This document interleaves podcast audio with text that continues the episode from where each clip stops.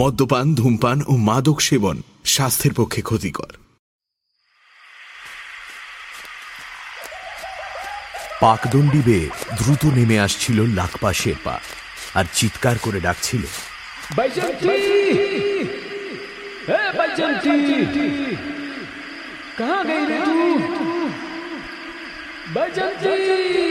তার সেই ডাক প্রতিধ্বনিত হতে হতে হারিয়ে যাচ্ছিল ঘন কুয়াশায়। কিন্তু কেউ সাড়া দিচ্ছিল না। এই বেজয়ন্তীকে নিয়ে ভারী মুসিবতে পড়ে গিয়েছে লাকপা আরে বাবা, স্বামী স্ত্রীতে ঝগড়া হয়, আবার মিটেও যায়। তাই বলে কি রাগ করে এত রাতে কেউ বেরিয়ে যায় ঘর ছেড়ে? তাও যদি বেজয়ন্তী পাহাড়ের মেয়ে হতো। বেজয়ন্তীর বাড়ি কার্সিয়ংয়ে। কার্সিয়ংকে পাহাড় বলে মনে করে না লাকপাড়া বলে, ও তো শহর। ওখানের সঙ্গে সমুদ্র পৃষ্ঠ থেকে আট হাজার ফুট ওপরে সেন্ট্রাল ওয়াইল্ড লাইফ স্যাংচুরির মধ্যে অবস্থিত চটকপুরের জীবনযাত্রার কোনো মিল নেই। এখানে জীবন অনেক বেশি নির্মম। বছরের বেশিরভাগ সময়ই তাপমাত্রা ছয় আর আট ডিগ্রির মধ্যে ঘোরাফেরা করে। নভেম্বর পেরোতে না পেরোতেই তা নেমে যায় শূন্যের নিচে। দম বন্ধ করে দেওয়া ঘন কুয়াশা এবং হাড় মজ্জা জমিয়ে দেওয়া ঝোড়ো হাওয়ার সাথে সাথে যোগ হয় তুষারপাত। আর কপাল আরও খারাপ থাকলে গ্রামে হানা দেয় পাহাড়ি চিতা। অতর্কিত তুলে নিয়ে যায় গবাদি পশু এবং কখনো কখনো মানুষও। তাই এই নভেম্বরের রাতে রাগ করে ঘর থেকে বেরিয়ে যাওয়া মানে সাদ করে মৃত্যুকে ডেকে আনা। তাও যদি বেজন্তী পাহাড়ের মেয়ে হতো। পাকদণ্ডি বেয়ে দ্রুত নেমে আসছিল লাকপা আর ভাবছিল, কোথায় যেতে পারে বেজন্তী আজ পূর্ণিমা। গোল থালার মতো একটা চাঁদ উঠেছে। কিন্তু এমন কুয়াশা যে দুহাত দূরেও স্পষ্ট কিছু দেখা যাচ্ছে না। লাকপার কাছে একটা টর্চ আছে বটে, কিন্তু সেটা সে পকেটেই রেখে দিয়েছে। এই কুয়াশায় গাড়ির হেডলাইট অব্দি কাজ করে না। সেখানে টর্চ কি করবে? লাকপা মনে করার চেষ্টা করছিল, আজ অবধি এই জঙ্গলের কোন কোন জায়গায় সে বেজেন্তিকে নিয়ে গেছে। আচমকা কথাটা মনে পড়ে গেছিল লাকপার দশেরার দিন ঘুরতে যাওয়ার বায়না করেছিল বেজেন্তি। তাকে নিয়ে নিচে লেকের ধারে গিয়েছিল লাকপা জলে পা ডুবিয়ে বসেছিল দুজন। বেজেন্তি বলেছিল, এই জায়গাটা তার খুব ভালো লেগেছে। লাকপা যখন আর তাকে মহব্বত করবে না তখন সে এখানে ঝোপড়ি বেঁধে থাকবে। নির্ঘাত ওখানেই গেছে বেজেন্তি। সামনের রাস্তাটা সোজা চলে গেছে। সেটা ছেড়ে বাঁদিকের জঙ্গলের মধ্যে ঢুকে পড়ল লাকপা। ঢোকার আগে গাছ থেকে শক্ত একটা ডাল ভেঙে নিল। বুনো শুয়োর সামনে পড়লে খেদাতে পারবে। কিন্তু লাকপা যেটা খেয়াল করল না, সেটা হলো একটা উঁচু পাইন গাছের ডালে একদলা অন্ধকার। নিঃশব্দে নড়ে উঠল। নিশ্চিত মৃত্যুর মতো দুটো সবুজ রঙের চোখ জরিপ করতে লাগল লাকপাকে। অনেক দিন পর শিকার এভাবে নিজে থেকে ধরা দিয়েছে। ভারী খুশি হয়ে উঠেছিল লেপারটি নিঃসাড়ে নেমে এসেছিল মাটিতে এবং নির্দিষ্ট দূরত্ব বজায় রেখে পিছু নিতে শুরু করেছিল শিকারের। যদিও তার চলাফেরা অতর্কিত মৃত্যুর মতো শব্দহীন, তবু আজ একটা অতিরিক্ত সুবিধে হয়েছে। কুয়াশার জন্য গাছ থেকে টুপ টুপ করে জল ঝরছে ক্রমাগত। যদি বা সামান্য শব্দ শিকারকে সচকিত করে তুলতে পারত, কিন্তু এই জলের আওয়াজে তা আর শিকারের কান পর্যন্ত পৌঁছবে না। পেশিগুলো টান টান করে নিচ্ছিল লেপারটি এবারই সেই চরম মুহূর্ত। এক লাফে উঠে পড়তে হবে শিকারের ঘাড়ে এবং তীক্ষ্ণ সদন্ত দিয়ে ছিন্ন করে দিতে হবে শিকারের শ্বাস শ্বাসনালী তারপর চোয়ালের চাপে ভেঙে দিতে হবে ঘাড়। কিন্তু লাফ দেওয়ার আগের মুহূর্তেই থমকে গেল সে। বিস্ফারিত হয়ে গেল তার দুই চোখ। সে এমন কিছু দেখেছে বা অনুভব করেছে, যা তার মধ্যে বুনে দিয়েছে তীব্র ভয়। একটা বিড়াল ছানার মতোই গুটিয়ে এতটুকু হয়ে গেল লেপারটি আর তারপরে ল্যাজ গুটিয়ে ঊর্ধ্বশ্বাসে ছুট দিল উল্টো দিকে। একটা খড়মড় শব্দ পেয়ে পেছন দিকে ফিরে তাকালো লাকপা, কিন্তু কিছুই দেখতে পেল না। যাকে এখন পেছনে দেখার সময় নেই। দুহাতে ঝোপঝাড় সরিয়ে আরও কিছুটা এগিয়ে গেল সে, আর যেতেই অনুভব করল, জঙ্গলের চরিত্র যেন বেশ খানিকটা বদলে গেছে এখানে। ছেলেবেলা থেকে জঙ্গলে ঘুরে বেড়াচ্ছে লাকপা। সে জানে, জঙ্গলের একটা নিজস্ব শব্দ আছে। কিন্তু ঠিক এই জায়গাটায় কোনো শব্দ নেই। কোনো শব্দ নেই মানে কোনো শব্দ নেই। যেন কেউ বিরক্ত হবে বলে ডাকা বন্ধ করে দিয়েছে ঝিঁঝি পোকারা। গাছের পাতাগুলিও যেন প্রাণপণে সামলে রেখেছে পতনোন্মুখ জলবিন্দুগুলোকে। বলে বোঝাতে পারবে না, কিন্তু হঠাৎ করে যেন ভারী অস্বস্তি লাগল লাগবার তার এত দিনকার শিক্ষা তাকে বলে এই জায়গায় এমন কিছু ঘটছে বা ঘটতে চলেছে যা তার অভিজ্ঞতায় নেই। তার ষষ্ঠ ইন্দ্রিয় তাকে ফিসফিস করে বলল, ফিরে যা লাগবা ভালো চাস, তো ফিরে যা। কিন্তু বেজয়ন্তীকে খুঁজে না পেয়ে সে ফিরবে কেমন করে? সবটুকু সাহস বুকের মধ্যে এক জায়গায় করে লাঠিটা বাগিয়ে আরও কয়েক পা সামনে এগিয়ে গেল লাগবা আর তার সমগ্র চেতনা আচ্ছন্ন হয়ে গেল। আশ্চর্য এক সুগন্ধে, যেন হাজার হাজার ফুল ফুটেছে একসাথে। পাহাড়ি ফুলে এমনিতেই রং বেশি, গন্ধ কম। সেখানে এমন তীব্র শ্বাসরোধকারী সুগন্ধ কল্পনাও করা যায় না। এই সুগন্ধ লাগবার অচেনা। হাড় কাঁপানো ঠান্ডার সাথে সাথে বিনবিনে একটা ভয় তার দাঁড়া বরাবর উঠে আসতে লাগল ওপরের দিকে। ভয়টা ছড়িয়ে যেতে লাগল লাকপার মাথার ভেতর। লাকপা বুঝতে পারছে না, তার এত ভয় করছে কেন?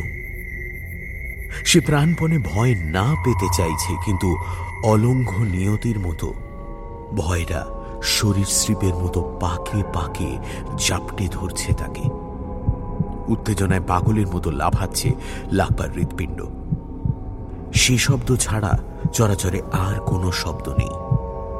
এমন নিরবচ্ছিন্ন নিরবতা একমাত্র মৃত্যুর সঙ্গেই তুলনীয়। আচমকা লাকপা খেয়াল করল, কুয়াশা যেন বেশখানিক পাতলা হয়ে এসেছে। পূর্ণচন্দ্রের আলো প্রবেশ করেছে জঙ্গলের অভ্যন্তরে। ওই তো, খানিক দূরে চিকচিক করছে লেকের জল। আর লেকের জলে পা ডুবিয়ে বসে আছে ও কে? বৈজন্তী কুয়াশা পাতলা হয়ে এলেও এতটাও পাতলা হয়ে আসেনি যে এত দূর থেকে বেজেন্তিকে স্পষ্ট দেখতে পাবে লাগবা সে শুধু একটি নারীর অবয়ব দেখতে পাচ্ছে। কিন্তু এত রাতে বেজেন্তি ছাড়া আর কোন মেয়ে মানুষ বসে থাকবে লেকের জলে পা ডুবিয়ে?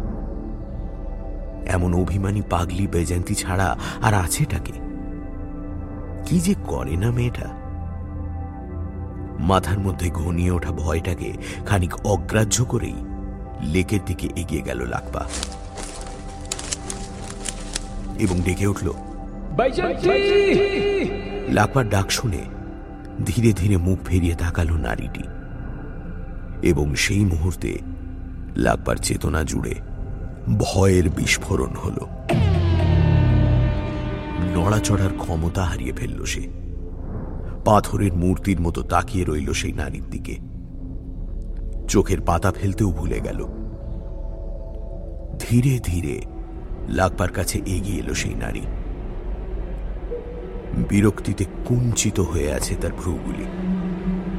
অত্যন্ত তাচ্ছিল্যের সঙ্গে একটি হাত তুলে একটি আঙুল দিয়ে সে স্পর্শ করল লাগবার দুই ভুরুর মাঝখানে। কাটা কলা গাছের মতো ঝপ করে মাটিতে লুটিয়ে পড়ল। লাকপা শেরপা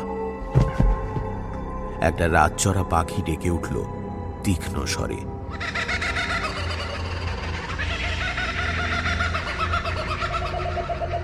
সেই ডাক হাহাকারের মতো ছড়িয়ে গেল পাহাড়ের কোনায় কোনায়।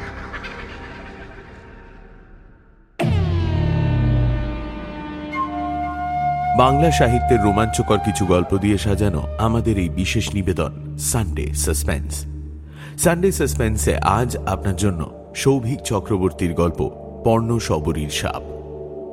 সৌভিক চক্রবর্তীর জন্ম উনিশশো একানব্বই সালে সারদাপল্লীতে। লেখাপড়া করেছেন বারাসাত গভর্নমেন্ট হাই স্কুলে এবং তারপর প্রেসিডেন্সি কলেজ থেকে বাংলায় স্নাতক এবং স্নাতকোত্তর। প্রধানত টেলিভিশন এবং ওয়েব সিরিজের জন্যই লেখেন সৌভিক। আমাদের আজকের গল্প সৌভিকের নীরেন ভাদুরী চরিত্রকে ঘিরে। ভাদুরী মশাই একটি কলেজে সংস্কৃতের অধ্যাপক। তিনি তান্ত্রিক না হলেও তন্ত্র চর্চা করেন। আজকের গল্প প্রথম প্রকাশিত হয়েছিল দ্বীপ প্রকাশনী থেকে দু হাজার একুশ সালে। গল্প পাঠে এবং গল্পের সূত্রধার আমি দ্বীপ। শুরু হচ্ছে পর্ণ সবরীর সাপ।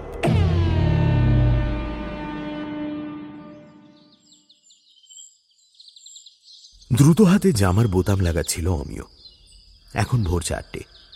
আর আধ ঘণ্টার মধ্যে একটা ইনোভা হাজির হবে তার বাড়ির সামনে। কনস্টেবল তনুময় রাহা গাড়িটা চালিয়ে তাকে নিয়ে যাবে শিলিগুড়ি। ডিপার্টমেন্টের কয়েকটা জরুরি ফাইল পৌঁছে দিতে হবে সেখানে। ইদানিং এসব কাজ মেলেই হয়, কিন্তু এই ফাইলগুলোর কিছু বিশেষত্ব আছে, তাই এসপি সাহেব নিজে অমিয়কে অনুরোধ করেছেন ফাইলগুলো পৌঁছে দেওয়ার জন্য। ঊর্ধ্বতনের অনুরোধ যে আদেশের সামিল, সে কথা ইক বছরে ভালোই বুঝেছে অমিয়। তাই দ্বিরুক্তি না করে রাজি হয়ে গেছিল সে। কিন্তু মনটা খুঁতখুঁত করছে অন্য কারণে। গতকাল সন্ধ্যায় সুভাষ ময়দানে বসে বাদাম ভাজা খেতে খেতে মিতুলকে শিলিগুড়ি যাওয়ার খবরটা দিয়েছিল অমিয়। আঙুলে করে নুন ঝাল টাকরায় ঠেকিয়ে চকাশ করে শব্দ করে উঠেছিল মিতুল। তারপর অমিয়র দিকে ডাগর চোখ দুটি তুলে বলেছিল আমার নিয়ে চলো। পাগল নাকি? কেন? মানুষ কি তার গার্লফ্রেন্ডকে নিয়ে বেড়াতে যায় না? কিন্তু আমি তো অফিসের কাজে যাচ্ছি মিতুল। সেখানে তোমায় সাথে করে নিয়ে গেলে লোকে কি বলবে? লোকের বলা বলিতে কি পাত্তা দিলে চলে? সারা বারাসাত জানে তুমি আমার বয়ফ্রেন্ড তাই তো ছেলে ছোকরা আমাকে বিরক্ত করার সাহস পায় না। আগে যাও দু চারজন মেসেঞ্জারে মেসেজ করতো ইদানিং তো সব বন্ধ হয়ে গেছে। তাতে অবশ্য আমার ভালোই হয়েছে। যাক সে কথা এসপি সাহেব তো তোমায় ভালোবাসেন। তাকে বলো তুমি আমায় নিয়ে যাবে। এমনিতেও তো আজ গিয়ে আজ ফিরতে পারবে না। রাত্রিটা একসাথে হোটেলে থাকব? পরদিন ফিরে আসব কেমন? ছাড় ছাড় ছাড় জল খাও জল খাও। দেখতেই হাট্টা কাট্টা। আসলে তো ভিতর ডিম। আমার কিন্তু চব্বিশ বছর বয়স হয়ে গেছে। আমি আর বাচ্চা নই হ্যাঁ? বলে দুমদুম করে পা ফেলে এগিয়ে গেছিল মিতুল অমিয় ছুটেছিল পেছনে। এই মিতুল শোনো দাঁড়াও। এই মিতুল খবরদার পিছু পিছু আসবি না। যা তো। ভিতু ছেলে আমার একদম ভালো লাগে না। তারপর মিতুল যে মুখ ফিরিয়ে ফিক করে হেসে নিয়েছিল সেটা অমিয় দেখতে পাইনি। তাই মিতুল চলে যাওয়ার পরে ওখানে কিছুক্ষণ দাঁড়িয়েছিল সে। মিতুল তাকে তুই তুকারি করল। তার চেয়েও বড় কথা, তার পৌরুষ নিয়ে খোঁটা দিল। মিতুল তো এমন ছিল না আগে। এই সব তিতাসের সঙ্গে মেশার ফল। ওই মাথাটা খাচ্ছে মিতুলের। কিন্তু তিতাসের সাথে বাওয়াল দেওয়ার ক্ষমতা তার নেই। আর এখন তো দেখতেই পাচ্ছে, মিতুলও তাকে এপাশ ওপাশ ধুয়ে দিচ্ছে। নিজেকে ভারী অসহায় মনে হচ্ছিল। বুলেটটাকে মনে হচ্ছিল সেকেন্ড হ্যান্ড সাইকেল। কাল রাত থেকে মিতুলের সাথে আর কথা হয়নি। মিতুল তার ফোন ধরেনি এবং মেসেজের রিপ্লাইও করেনি। অমিও চেয়েছিল ঝামেলাটা মিটিয়ে তারপর যেতে, কিন্তু উপায় নেই। যা করার ফিরে এসেই করতে হবে। কয়েকটা দরকারি জিনিস ট্রলিতে ঢুকিয়ে নিচ্ছিল অমিয়। এমন সময় কানে এলো গাড়ির হর্ন। ঘড়ির দিকে তাকিয়ে অবাক হলো অমিয়। চারটে কুড়ি বাজে। সময়ের আগে ডিপার্টমেন্টের গাড়ি এসে হাজির? এ তো ভাবাই যাচ্ছে না। বলতে না বলতেই ফের দুবার হর্ন বাপরে বাপ! ডিসিপ্লিনের একেবারে হদ্দমুদ্দ। তনুময়ের এই কীর্তি জানতে পারলে বেঙ্গল পুলিশ ব্যারাকপুরে ওর মূর্তি বসিয়ে দিতে পারে। ট্রলিটা নিয়ে নিচে নেমে এলো অমিয়, কিন্তু ভারী অবাক হলো গাড়িটাকে দেখে। বেদে যেমন সাপের হাঁচি চেনে, তেমনি গাড়ি দেখে তার ঠিকুজি কুষ্টি বলে দিতে পারে অমিয়। আসার কথা ছিল একটা সাদা ইনোভার। তার বদলে এসে হাজির হয়েছে একটা নতুন ঝকঝকে লাল কালোয় মেশানো মহিন্দ্রা থার। অমিয়র বুকের ভেতরটা গুরুগুরু করে উঠল। এমন একটা জিপ গাড়ি তার চিরকালের স্বপ্ন। ডিপার্টমেন্ট আজকাল এমপ্লয়ির ব্যক্তিগত পছন্দের দিকেও খেয়াল রাখছে নাকি? মুহূর্তে সিদ্ধান্ত নিল অমিয়, গাড়িটা সে নিজে চালাবে। ছাব্বিশশো সিসির গাড়ি হাইওয়েতে পড়লে জাস্ট উড়ে বেরিয়ে যাবে। দ্রুত ড্রাইভিং সিটের দিকে এগিয়ে গেল অমিয়। কিন্তু তাকে অবাক করে দরজা খুলে নেমে এলো পল্ল হাঁ করে খানিকটা বাতাস গিলে ফেলল অমিয়। তারপর গলাটলা ঝেড়ে বলল তুই এখন? আর এই গাড়িটা কার? যারই হোক আপাতত আমি চালাচ্ছি এটাই বড় কথা। উঠে পড়। উঠে পড় মানে? উঠে পড় মানে উঠে পড়। তুই শিলিগুড়ি যাবি তো? আমরা ওদিকেই যাচ্ছি তোকে নামি দেবো। ইয়ার কি হচ্ছে নাকি? আমি কি আনোয়ার সাজাবো যে লর্ডসের মোড় যাওয়ার পথে আমায় নামিয়ে দিবি? আর আমি শিলিগুড়ি যাচ্ছি তোকে কে বলল? ওকে বলেনি আমায় বলেছে মিতুল। বলতে বলতে গাড়ি থেকে নেমে এলো তিতাস। সেদিকে ফ্যাল ফ্যাল করে তাকিয়ে রইল অমিয়। কি বলা উচিত ঠিক বুঝে উঠতে পারল না। কি হলো? অমন ভাবলার মতো তাকিয়ে আছিস কেন? সত্যি আমরা ওদিকেই যাচ্ছি তোকে নামিয়ে দেবো চ। ওদিকে যাচ্ছিস মানে? কোথায় যাচ্ছিস? আমরা যাচ্ছি দার্জিলিং। মিতুল কাল ফোন করে বলল তুই নাকি ওকে ঘুরতে নিয়ে যেতে চাস না? আমি তখন বললাম অমিও নিয়ে যেতে চাই না তো কুছ পারব নাহি আমি আর পল্লব তো আছি আমরা তোকে নিয়ে যাব। তাই জন্যই আজ একদম ভোর ভোর বেরিয়ে পড়েছি। মিতুলকে ওর বাড়ি থেকে তুলে নিয়েছি তারপর ভাবলাম তোকেও ড্রপ করে দিই। হাজার হোক তুই বন্ধু মানুষ। বহুকাল এত অবাক হয়নি অমিয় সে দেখল গাড়ির পেছনের জানলা খুলে উঁকি দিচ্ছে মিতুলের দুষ্টুমি ভরা মুখ। চোখ দুটো ঝিকিয়ে উঠছে কৌতুকে। সে দৃষ্টির একটাই অর্থ হয়, আমি আর বাচ্চা নই হ্যাঁ?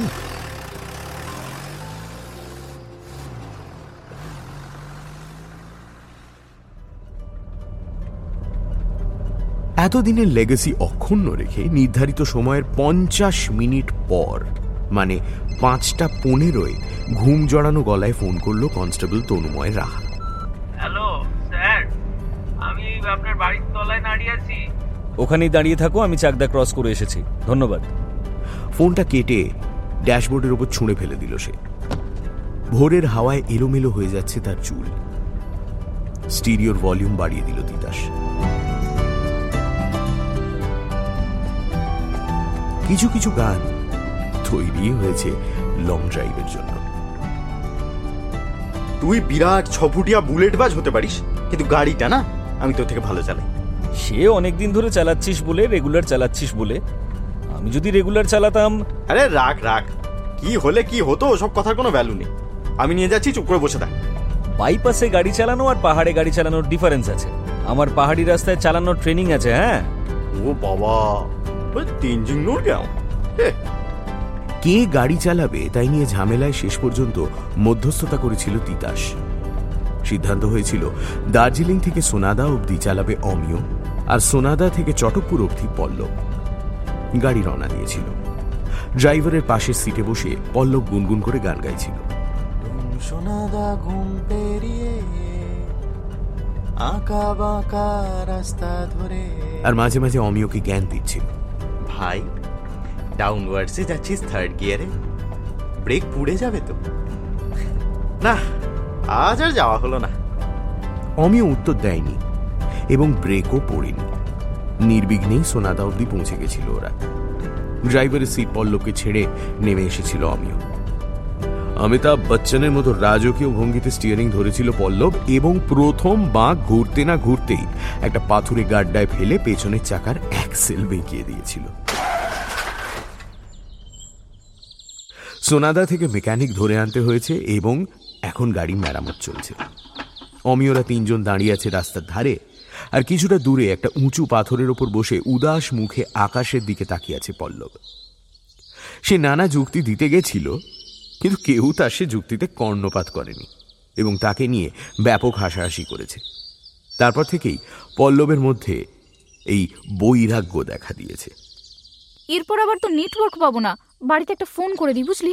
ফোন হাতে তিতাস একটু এগিয়ে যেতেই অমিয়র দিকে তাকালো মিতুল অমিয় একটা চামড়ার জ্যাকেট পরে আছে। গতকাল দার্জিলিংয়ের মহাকাল মার্কেট থেকে অমিয়র জন্য গরম জামা কেনা হয়েছে। অমিয় তো শিলিগুড়ি যাবে বলে প্যাকিং করেছিল, ফলে তার কাছে গরম জামা কাপড় কিছুই ছিল না। এই সময় চটকপুরে বেজায় ঠান্ডা পড়ে।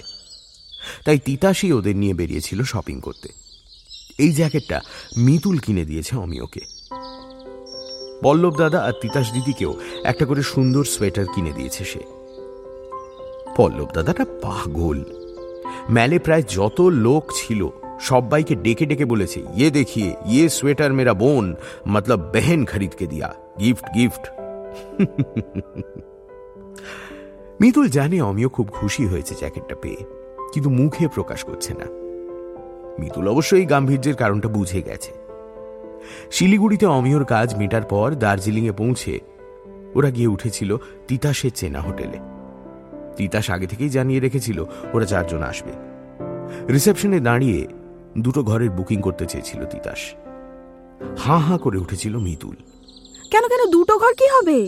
দুটো ঘরই তো লাগবে। একটাই আমি আর পল্লব থাকব, আর একটাই তুই তোর বয়ফ্রেন্ডকে নিয়ে থাকবি? হয় একটা ডর্ম নাও সবাই একসাথে থাকব নয়তো আমি তোমার সাথে থাকব। ও আর পল্লব দাদা এক ঘরে থাকুক? আই হ্যাভ নো ইস্যু দেখ বারো বছর পর আমার কাছে তিতা সোজা অমিও তাই। ভাই ভাই থাকব। সব ব্যাপারে এত কথা বলিস কেন রে তুই? দুটো ঘরই নেওয়া হবে আর তুই চুপচাপ বাধ্য ছেলের মতো আমার সঙ্গে থাকবি বুঝলি? না না আমি আর পল্লবী তো ঠিক আছি। ফের কিছু বলতে যাচ্ছিল তিতাস তার আগেই তার হাত দুটো চেপে ধরেছিল মিতুল। প্লিজ প্লিজ একটু বোঝো প্লিজ। এরপর মুখটা বাংলার পাঁচের মতো করে পল্লবের পিছু পিছু একটা ঘরে ঢুকে গেছিল অমিয় সেই থেকেই গম্ভীর হয়ে আছে সে। মিতুলের সঙ্গে খুব প্রয়োজন ছাড়া কথা বলছে না। পল্লব এখনও আকাশের দিকে তাকিয়ে। কিছুটা দূরে তিতাস ফোনে কথা বলছে। অমিয়র জ্যাকেটের হাত ধরে আলতো টান দিল মিতুল। ঘুরে তাকালো অমিয়। তার মুখ দেখে ফিক করে হেসে ফেলল মিতুল। কি হয়েছে? মুখটা এমন প্যাঁচার মতো করে আছো কেন? সেটা তোমায় না ভাবলেও চলবে। তাই বুঝি? ভাবার আরও লোক আছে তাহলে? একদম বাজে কথা বলবে না। তোমার মাথার ঠিক নেই। চাপ বাবা আমি কি করলাম? এত হুজ্জুত করে আমাকে নিয়ে এলে তারপর তিতাস যখন দুটো ঘর বুক করতে চাইলো তখন বাগড়া দিলে কেন? কয়েক মুহূর্ত অমিয়র দিকে হাসি মাখা চোখে তাকিয়ে রইল মিতুল। তারপর আচমকা অমিয়র নাকটা নেড়ে দিয়ে বলল অত খায় না রে হিংলুরাম। চটকপুরে গিয়েও তিতাস দিদির সাথেই থাকব। প্রচণ্ড ভ্যাবাচাকা খেয়ে গেল অমিয় আর হাসতে হাসতে মিতুল এগিয়ে গেল তিতাসের কাছে। মনে মনে শিউরে উঠল অমিয়। এ মেয়ের গতিক সুবিধে ঠেকছে না। নির্ঘাত তিতাসের পাল্লায় পড়ে শক্তি, সুনীল, ভাস্কর চক্রবর্তী পড়া শুরু করেছে। কবিগুলো মহাবদ। শুধু বদ নয়, খচ্চর। বাচ্চা মেয়েদের না পাকিয়ে এদের শান্তি নেই। মিতুলের ওপর খুব রাগ হতে শুরু করল অমিয়র, কিন্তু রাগের ফাঁক দিয়ে অন্য একটা অনুভূতি আচমকাই আচ্ছন্ন করে ফেলল তাকে।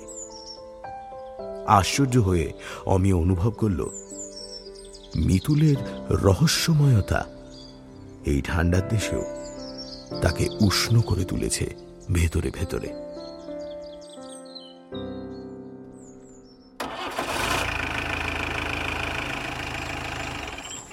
গাড়িটা যখন ঠিক হলো, ততক্ষণে সূর্য হেলে পড়েছে।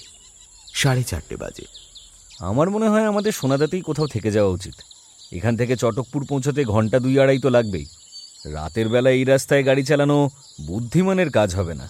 আমারও তাই মনে হয়। একদিন হোমস্টের টাকা নষ্ট হবে সে হোক কাল সকালেই যাব। আমাদের তো আর ফেরার তাড়া নেই। কিন্তু বেঁকে বসেছিল পল্লব। বাচ্চাদের মতো জেদ করতে শুরু করেছিল হয় সে এখনই যাবে নয়তো আর যাবেই না। ওরা ঘুরলে ঘুরুক কাল সকালে শিলিগুড়ি থেকে বাস ধরে সে ফিরে যাবে কলকাতা। নরমে গরমে তিতাস বোঝানোর চেষ্টা করে কিন্তু লাভ হয়নি। তিতাস বুঝেছিল। গাড়ি চালানো নিয়ে প্যাঁক দেওয়ায় পল্লবের তার কেটে গেছে। আর তার কাটা পল্লব ষাঁড়ের মতো জেদি, শরৎবাবুর গল্পের নায়িকার মতো অভিমানী এবং গাধার চেয়েও বুদ্ধিহীন। অগত্যা গাড়ি উঠতে শুরু করেছিল এবড়ো খেবড়ো পাহাড়ি রাস্তা ধরে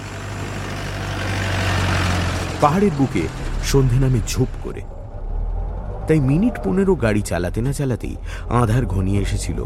প্রাচীন সব মহাবৃক্ষের পাতার ভাঁজে ভাঁজে।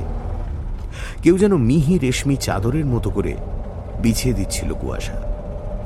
ঝিঝির ডাকের সাথে পাল্লা দিয়ে সে কুয়াশা ঘনতর হয়ে উঠছিল ক্রমশ। তাকে ভেদ করে দিশা দেখাতে দম বেরিয়ে যাচ্ছিল হেডলাইটের ফগ লাইটগুলোও জ্বালিয়ে দিয়েছিল পল্লব, কিন্তু তাতেও বিশেষ সুবিধে হচ্ছিল না। তিতাস বুঝতে পারছিল ভারী মাইনাস পাওয়ারের চশমা চোখে নিয়ে এই রাস্তায় গাড়ি চালাতে পল্লবের প্রাণ বেরিয়ে যাচ্ছে।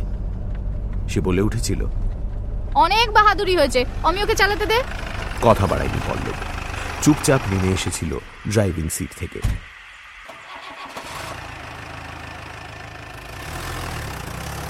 ফের যেন অনেক দেশের দিকে চলতে শুরু করেছিল গাড়িটা। সবাই চুপ করে বসেছিল।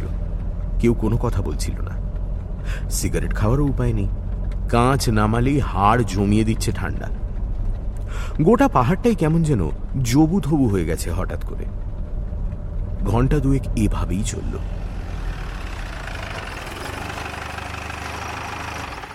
কিন্তু একটা চড়াইয়ে ওঠার পর ওরা যা দেখল তাতে ওদের সব্বার মন ভালো হয়ে গেল একসাথে। এতক্ষণ গোমড়া হয়ে থাকা পল্লবও বলে উঠল, ও মাই গড জঙ্গলের মধ্যে একটা ছড়ানো জায়গা। একটা রাস্তা চলে গেছে সোজা আর একটা বাঁদিকে ঠিক এই জায়গাটাতে এসেই যেন কেউ এক টানে ছিঁড়ে দিয়েছে কুয়াশার এক ঘে চাদর। চাঁদের আলোয় ভেসে যাচ্ছে চরাচর।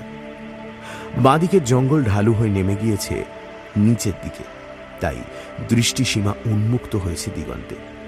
সেখানে মাথা তুলে দাঁড়িয়ে আছে কাঞ্চনজঙ্ঘা। চাঁদের আলো পিছলে যাচ্ছে তার মোমের শরীরে। মন্ত্রমুগ্ধের মতো ওরা চারজন নেমে এলো গাড়ি থেকে। এই দৃশ্য যেন পৃথিবীর নয়। এমন দৃশ্যকে বর্ণনা করার জন্যই অপার্থিব শব্দটি জন্ম হয়েছে। বিভোর হয়ে হিমালয়ের দিকে তাকিয়ে রইল ওরা। এই অসহ্য সৌন্দর্য কেমন যেন ঘোর লাগিয়ে দিচ্ছিল ওদের চোখে। মায়া কাজল পরিয়ে দিচ্ছিল আঁখি পল্লবে। হারিয়ে গেল সময় জ্ঞান। তাই ওরা কেউ খেয়াল করল না। জঙ্গলের সমস্ত শব্দ কমে আসছে ধীরে ধীরে।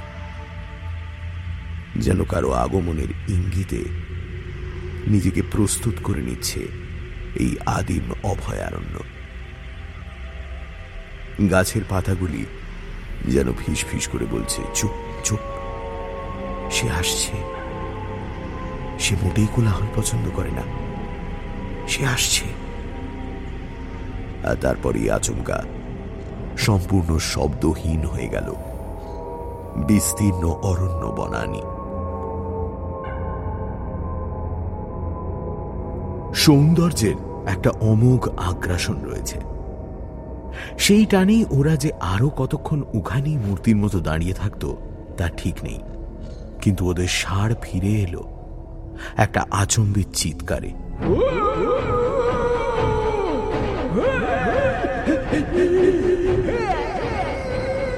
সেই নিস্তব্ধ পাহাড়ি জঙ্গলে চিৎকারটি এতটাই বিষদৃশ্য ও অসঙ্গতিপূর্ণ যে প্রথমটায় ওদের কানে তালা ধরে গেল। আর পর মুহূর্তে একসাথে চমকে উঠল ওরা। মিতুল তো ভয় পেয়ে তিতাসের হাত খামচে ধরল। ঘুরে তাকিয়ে ওরা অবাক হয়ে গেল। এক পাহাড়ি যুবক দাঁড়িয়ে রয়েছে কিছুটা দূরেই। তার জামা কাপড় শতচ্ছিন্ন এবং ময়লা। গালে অনেক দিনের না কামানো দাড়ি। মাথার চুলে জট পড়েছে অবহেলায়। সবচেয়ে আশ্চর্যের, তার চোখ দুটি। সে দৃষ্টিতে যেন এসে ভিড় করেছে। সারা পৃথিবীর ভয় সে হাত নেড়ে নেড়ে চিৎকার করছে जान प्यारी है तो भागो ओ, वो आ रही है ए, ए, जल्दी जल्दी भागो जल्दी भागो यहाँ से ए, जल्दी তারপর সেই পাহাড়ি যুবক এদিক ওদিক তাকিয়ে কিছু যেন শোঁকার চেষ্টা করল কিছুর একটা গন্ধ পেয়েছে সে ভয়ে কুঁকড়ে থাকা চোখ দুটি বিস্ফারিত হয়ে গেল এবং প্রাণ ভয়ে ভীত একটা খরগোশ বাচ্চার মতোই দৌড়ে মিলিয়ে গেল জঙ্গলের বাঁকে। যেমন অতর্কিতে এসেছিল, তেমনভাবেই চলে গেল সে। কিন্তু ফেলে রেখে গেল একটা গা শিরশিরে অনুভূতি। অভূতপূর্ব এই সৌন্দর্যের মধ্যে বেশ কিছুটা ভীতি উদ্রেককারী অস্বস্তি। তখনই কাঞ্চনজঙ্ঘার মাখন রঙা চূড়োটাও ঢেকে দিল বেশ বড় একখণ্ড কালো মেঘ। তিতাসের হাতটা শক্ত করে ধরে ফ্যাস ফ্যাসে গলায় মিতুল বলে উঠল কে ও? হ্যাঁ? আর কার আসার কথা বলছে? হ্যাঁ? কে আসছে? কে? কে কে আবার আসবে? আমার তো মনে হয় ওনার মাথা খারাপ। না রে পল্লব? হুম তাই তো মনে হয়। না এখানে দাঁড়িয়ে থাকাটা ঠিক নয়। চল এগোই। চারদিকটা হঠাৎ কেমন নিস্তব্ধ হয়ে গেছে। খেয়াল করেছিস? হুম। This is very unusual jungle ভীষণ লাইভলি একটা এন্টিটি কিন্তু পার্টিকুলার এই জায়গাটায় যেন কোনো প্রাণ নেই। কমপ্লিট লাইফলেস যখন এসেছিলাম তখনও কিন্তু এমন ছিল না। হ্যাঁ সেই জন্যই তো বলছি। চল এখান থেকে। কেন জানি না মনে হচ্ছে সামথিং ইজ হ্যাপনিং কিছু একটা ঘটছে আমাদের অগোচরে। এই বলে পল্লব গাড়ির দিকে এগোতেই অমিয় বলে উঠল দাঁড়া পল্লব একটা গ্লিচ আছে। মনে হচ্ছে রাস্তা হারিয়েছি। চমকে উঠল বাকিরা। কিন্তু কেউ কিছু বলার আগেই অমিয় দুহাত তুলে অভয় দেওয়ার ভঙ্গিতে বলল সরি সরি মাই ব্যাড রাস্তা হারাইনি গুলিয়েছি। ভয় পাওয়ার কিচ্ছু নেই। আসলে আমার যতদূর মনে আছে এখান থেকে একটা রাস্তা যায় লেকের দিকে আর একটা রাস্তা চটকপুর। এখানে কোন রাস্তাটা আমি ঠিক ডিসাইড করতে পারছি না। চল পল্লব চট করে একটু এগিয়ে দেখে আসি। একটু গেলেই আমি বুঝে যাব। গিয়ে দেখে আসব মানে? হ্যাঁ? গিয়ে দেখে আসব মানে এটা কি? ভয় পেও না মিতুল। ওই পাগলাটে লোকটা এসে আমাদের কনফিডেন্সে হালকা চিড় ধরিয়ে দিয়ে গেছে। কিন্তু ওসব কিচ্ছু না। কি সুন্দর চাঁদের আলো আছে। জাস্ট এই একটু ওপরে গেলেই আমি বুঝে যাব কোন রাস্তাটা ঠিক। তুমি আর তিতাস দাঁড়াও। আমরা যাব আর আসব। গাড়ির ইঞ্জিন হেডলাইট সব অন করে যাচ্ছি। এই আওয়াজে কোনো বন্য জন্তুও কাছে আসবে না। Nothing to worry Pallab common রাস্তার পাশের একটা গাছের ডাল ভেঙে হাতে নিয়ে নিল অমিয় হাঁটতে শুরু করল সামনের দিকে। পল্লবের মোটেই এই মুহূর্তে ভাস্কোডা গামা হতে ইচ্ছে করছিল না। আরে গাড়িটা নিয়েই চল না। হেঁটে যাওয়ার কি দরকার? আরে বোকাটা এখানে সরু রাস্তা। গিয়ে যদি দেখি ভুল রাস্তায় এসেছি গাড়ি ঘোরাতে পারব না। প্রমিস বেশি হাঁটাবো না। একটু গেলেই আমি বুঝতে পারব। তুই শিওর শিওর আচ্ছা চল তবে ওরা দুজন চলে যেতেই জায়গাটা যেন আরও নিস্তব্ধ হয়ে গেল। শব্দ বলতে শুধু গাড়ির ইঞ্জিনটা গড়গড় করছে। তিতাস বলল বাইরে ঠান্ডা লাগছে রে। আয় মিতুল আয় ভেতরে গিয়ে বসি আয়। গাড়ির দরজাটা খুলতে গিয়েই থমকে গেল তিতাস। এক ঝলক তীব্র সুগন্ধ এসে ঝাপটা মারল তার নাকে।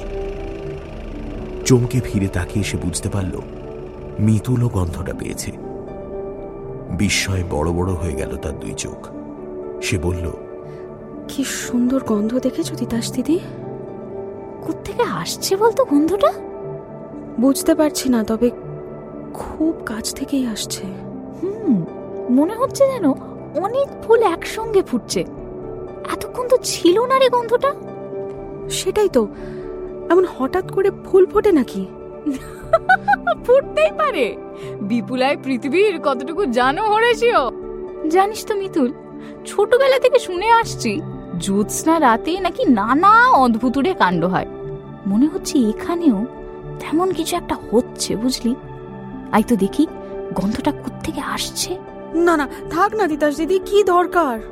আরে বোকা শুধু দরকার নিয়ে দুনিয়া চললে তো মিটেই যেত। আয় আয় কিচ্ছু হবে না অমিয় ঠিক বলেছে। ওই মাথা পাগলা লোকটা আচমকা এসে ভয় পাইয়ে দিয়েছিল। এখন আবার আমার কনফিডেন্স ফিরে এসছে বুঝলি?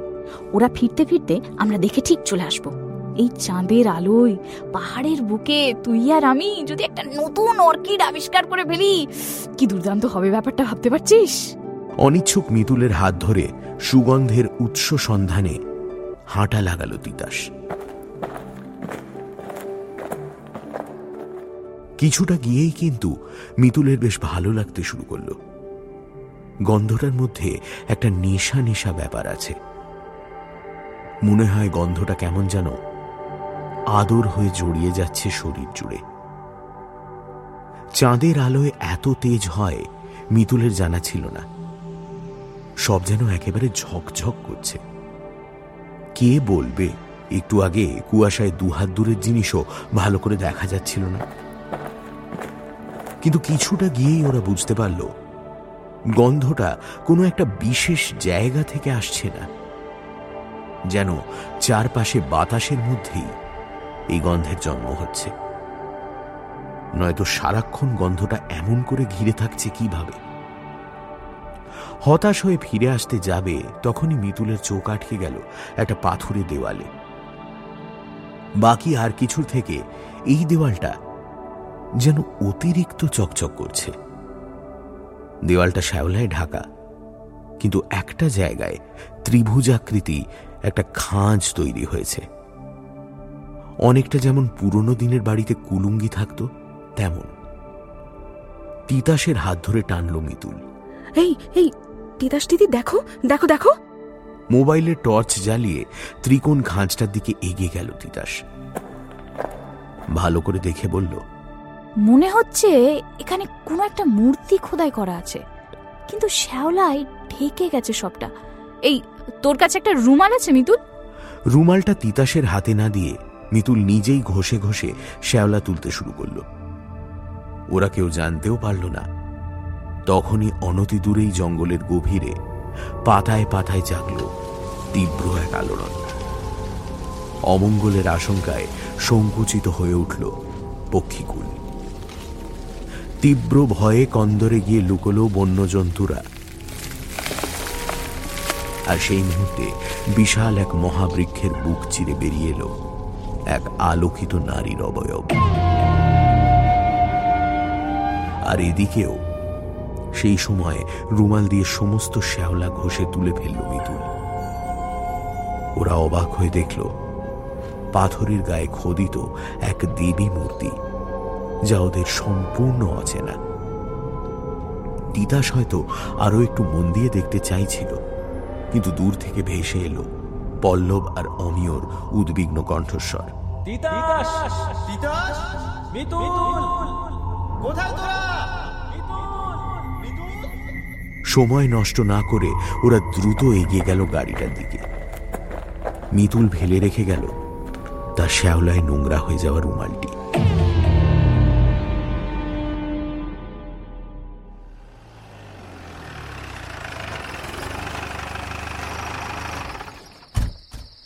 সাড়ে সাতটা নাগাদ ওরা এসে পৌঁছল চটকপুরের হোমস্টেতে। এবারও সেই এক ব্যবস্থা। একটা ঘরে তিতাসার মিতুল অন্য ঘরে অমিয় আর পল্লব। অমিয়র দিকে একটা চোরা চাহনি দিয়ে ঘরে ঢুকে গেল মিতুল। জুতো মোজা ছেড়ে মিতুলই আগে ফ্রেশ হয়ে নিল। তারপর তিতাস ঢুকলো বাথরুমে। মিতুল ভাবল, তিতাস দিদি বেরোতে বেরোতে আনপ্যাক করে নেওয়া যাক। কিন্তু চেয়ারের উপর ট্রলিটা তুলে ঢাকনাটা খুলতেই ভয়ে বিস্ময়ে পাথর হয়ে গেল সে। চোখ দুটো অবিশ্বাসে ঠেলে বেরিয়ে আসতে চাইল বাইরের দিকে। ফুলে উঠল নাকের পাটা। হৃৎপিণ্ডটা যেন আটকে গেল গলার কাছে। ট্রলির মধ্যে সে যা দেখছে তা অসম্ভব, অবাস্তব। এ কি করে হতে পারে? ট্রলির ভেতর, সমস্ত জামা কাপড়ের ওপর নিশ্চিন্তে শুয়ে রয়েছে শ্যাওলা মাখা একটা রুমাল। মিতুল একশো শতাংশ নিশ্চিত। এই রুমালটি সে কিছুক্ষণ আগে ফেলে এসেছে, সেই ত্রিকোণ খাঁজের নিচে।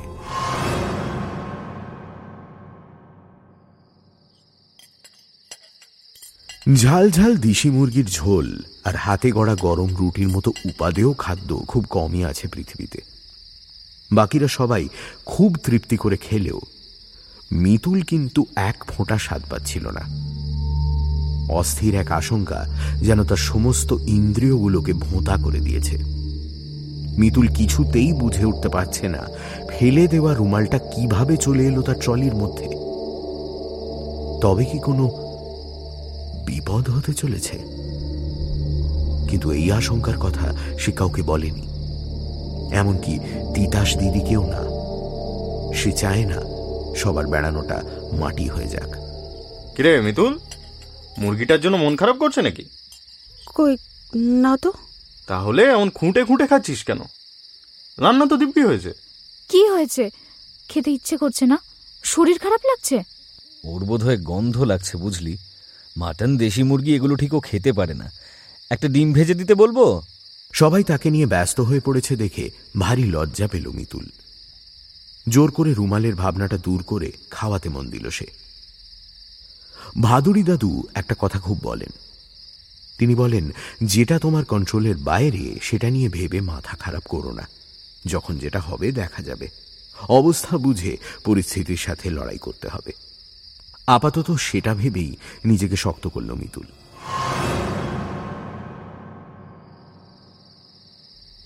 খাওয়া শেষ করেই যে যার কম্বলের তলায় ঢুকে গিয়েছিল ওরা। সেই ভোর তিনটে থেকে দৌড়োদৌড়ি চলছে। এক মুহূর্তের জন্য বিশ্রাম হয়নি। ঘুম জড়িয়ে আসছিল ওদের সকলেরই চোখের পাতায়।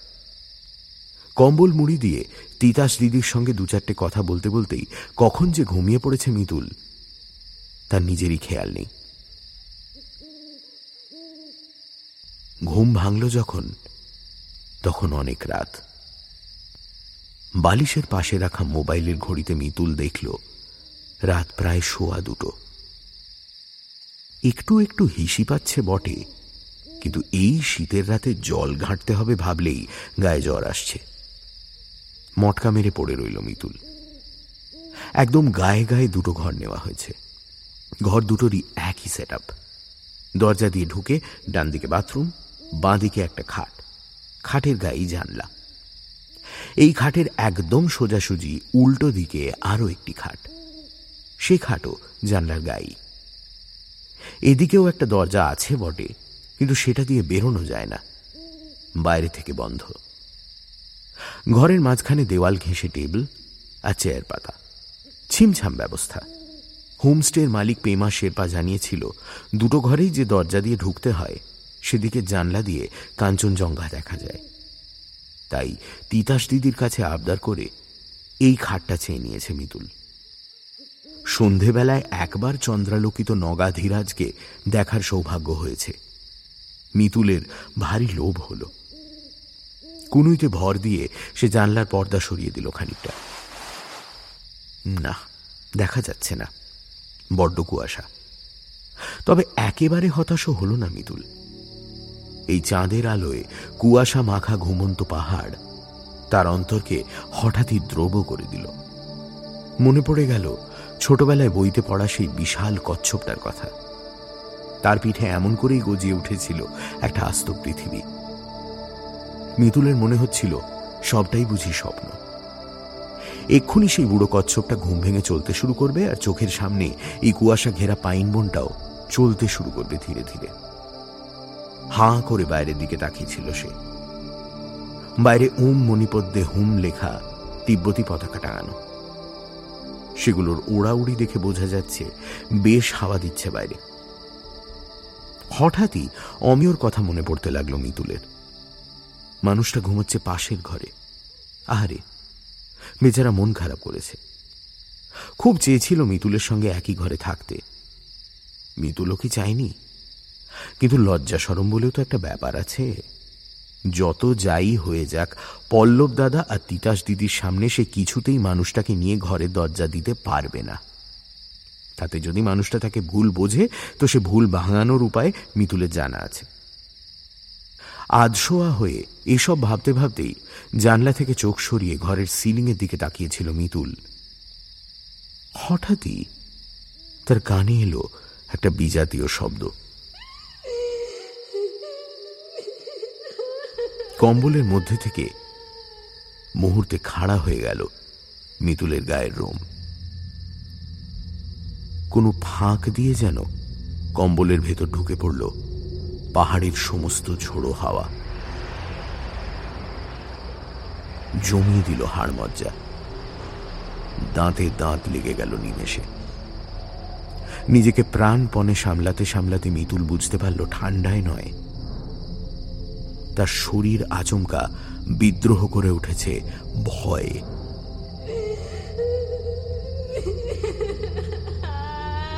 একটা মেয়েলি গলা ফুঁপিয়ে ফুঁপিয়ে কাঁদছে। আর শব্দটা আসছে। মিতুল যে জানলা দিয়ে এতক্ষণ পাহাড়ের দিকে তাকিয়েছিল, ঠিক তার বাইরে থেকে। ভয় পেলেও মানুষের প্রতিবর্ত ক্রিয়া কাজ করে। সেই তাগিদেই শব্দটা কানে আসা মাত্র মিতুল জানলার বাইরে তাকালো, কিন্তু কাউকে দেখতে পেল না। যত দূর চোখ যায়, কোনো জনমনীষী নেই। অথচ কান্নার শব্দটা ভীষণ রকম জ্যান্ত হাত পা অসাড় হয়ে গেলেও চেতনা এখনও কাজ করছে। মিতুল বুঝতে পারল, যে কাঁদছে, সে বসে আছে জানলাটার নিচের দেওয়ালে। তাই তাকে দেখা যাচ্ছে না। কিন্তু এই গভীর রাতে প্রবল শীতে কোন মেয়ে জানলার নিচের দেওয়ালে পিঠ দিয়ে বসে কাঁদবে? কেন কাঁদবে? আর সে এলোই বা কখন? সে তো ঠায় বাইরের দিকে তাকিয়ে বসেছিল। এক মুহূর্তের জন্য চোখ সরিয়ে সে সিলিংয়ের দিকে তাকিয়েছিল। ওইটুকু সময়ের মধ্যে কারুর পক্ষেই এসে বসে পড়া সম্ভব নয়। তবে কি যে এসেছে, বুকে হেঁটে এসেছে। মানুষ কি বুকে হাঁটে? একটু অপেক্ষা করল মিতুল তার শোনার ভুল নয় তো? না, শোনার কোনো ভুল নেই। ওই তো সে কাঁদছে।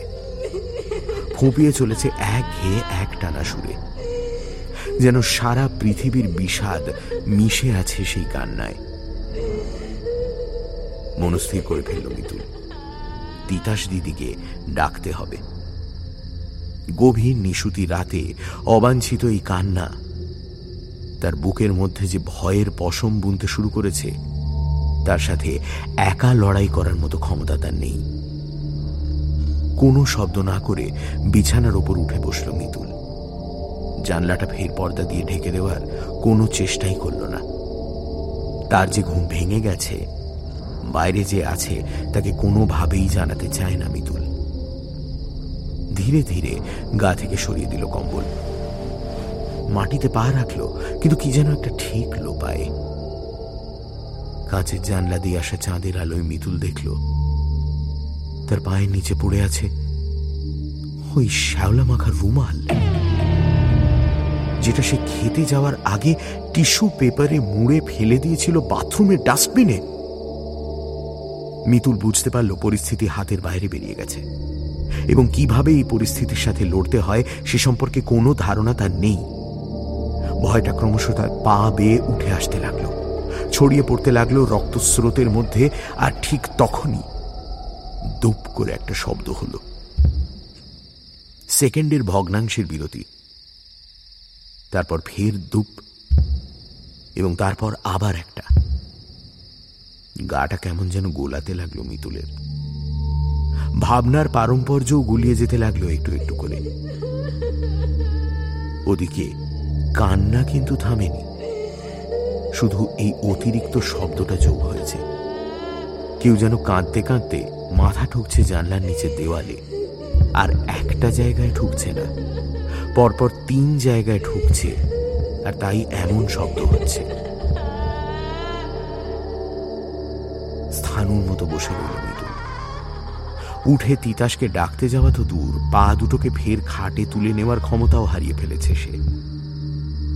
কতক্ষণ যে সে ওভাবে বসেছিল, মিতুল জানে না। সার ফিরল তিতাসের চিৎকারে। মিতুল ধর্মর করে খাটের ওপর উঠে বসেছে তিতাস। তার চোখে মুখে তীব্র অবিশ্বাস এবং আতঙ্ক মিলেমিশে আছে। আর সেই অনুভূতি এতটাই আচ্ছন্ন করে রেখেছে তিতাসকে যে মাঝরাতে মিতুল কেন যে এভাবে বসে আছে সে প্রশ্ন তার মাথায় এলো না। সে উদ্বিগ্ন গলায় বলে উঠল মিতুল একটা মেয়ে যেন কাঁদছে আর মাথা ঠুকছে। এই এই আমার দিকে জানলাটা ঠিক বাইরে। তিতাস দিদি আমার দিকে জানলার বাইরেও একই জিনিস হচ্ছে। স্তব্ধ হয়ে গেল তিতাস। কান্না এবং সেই দুপ দুপ দুপ আওয়াজ এখন ঘরের দুদিক থেকেই আসছে। যেন একই সময় একজনই দুদিকে অবস্থান করছে। নয়তো এমন অত্যাশ্চর্য তালমিল সম্ভব নয়। তিতাস বুঝল, মিতুল ভয় পেয়েছে। কিন্তু সে কি করে সান্ত্বনা দেবে মিতুলকে? সে তো নিজেও আতঙ্কিত। তবু নিজের মনকে শক্ত করল তিতাস। সে বড়, তার অনেক দায়িত্ব। মিতুলকে সাহস দিতে হবে। দরকারে পল্লব আর অমিয়কে ডেকে তুলতে হবে। জানতে হবে এই অদ্ভুত ঘটনার কার্যকারণ খাট থেকে নামতে চাইল তিতাস, আর তখনই সে খেয়াল করল, কান্নার শব্দ জায়গা বদল করেছে। শুধু তিতাস না মৃদুলও খেয়াল করেছে। দুজনেই কাঠ হয়ে বসে শুনল। সেই ফুঁপিয়ে ওঠা একঘেয়ে কান্না জানলার নিচ বরাবর এগিয়ে আসছে দরজার দিকে। এবং একটা সময় পর তা যেন দুই দরজার তলা দিয়ে দুদিক থেকেই গড়িয়ে গড়িয়ে ঢুকে পড়তে লাগল ঘরের মধ্যে। ঘুমিয়ে উঠতে লাগল ঘরের মেঝে জুড়ে। আর একটুর অপেক্ষা। তারপরেই নাভি মূল থেকে উঠে আসা এই ক্রন্দন বুঝি ছুঁয়ে ফেলবে ওদের পায়ের পাতা। খুব বিপদের সময়ও কখনো কখনো মানুষের মাথা আশ্চর্য রকম ঠান্ডা হয়ে যায়। এক্ষেত্রেও তাই হলো। আচমকা লাভ দিয়ে উঠে দাঁড়াল তিতাস এবং ঘরের সব আলো জেলে দিল। আর দুটো ঘরের মাঝে যে কাঠের দেওয়াল, তাতে প্রচণ্ড একটা ধাক্কা দিয়ে চিৎকার করে উঠল। পল্লব অমিয়।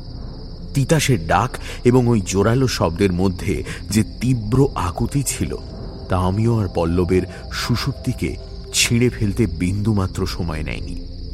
একসাথেই ঘুম ভেঙে গেল দুজনের। এক মুহূর্তের জন্য তারা একে অপরের দিকে তাকালো, তারপর গায়ের কম্বল ছুঁড়ে ফেলে বেরিয়ে এলো বাইরে।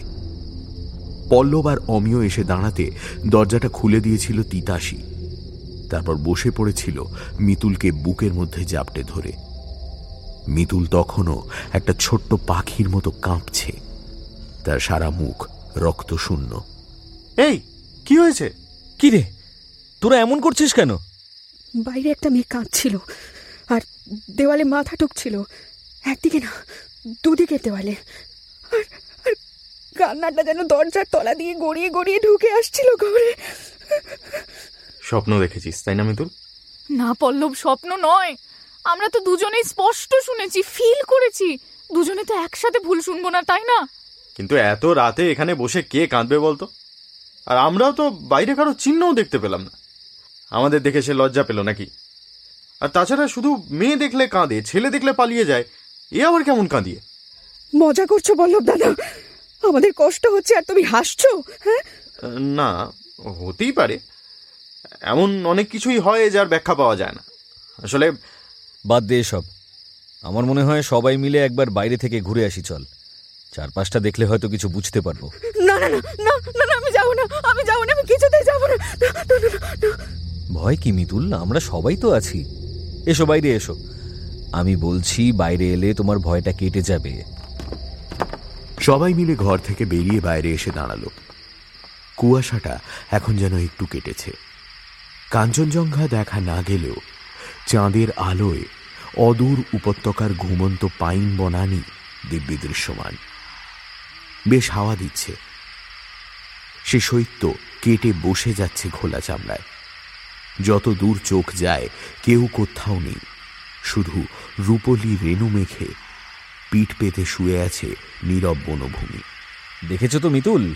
কিচ্ছু নেই। আর ভয় পেও না। ঘাবড়াস না। অনেক সময় অমন হয়। কিন্তু রুমালটা? রুমাল মানে? যে রুমাল দিয়ে ওই মূর্তির শ্যাওলা ঘষে তুলছিলাম সেই রুমালটা ফিরে ফিরে আসছে তিতাস দিদি। মানে?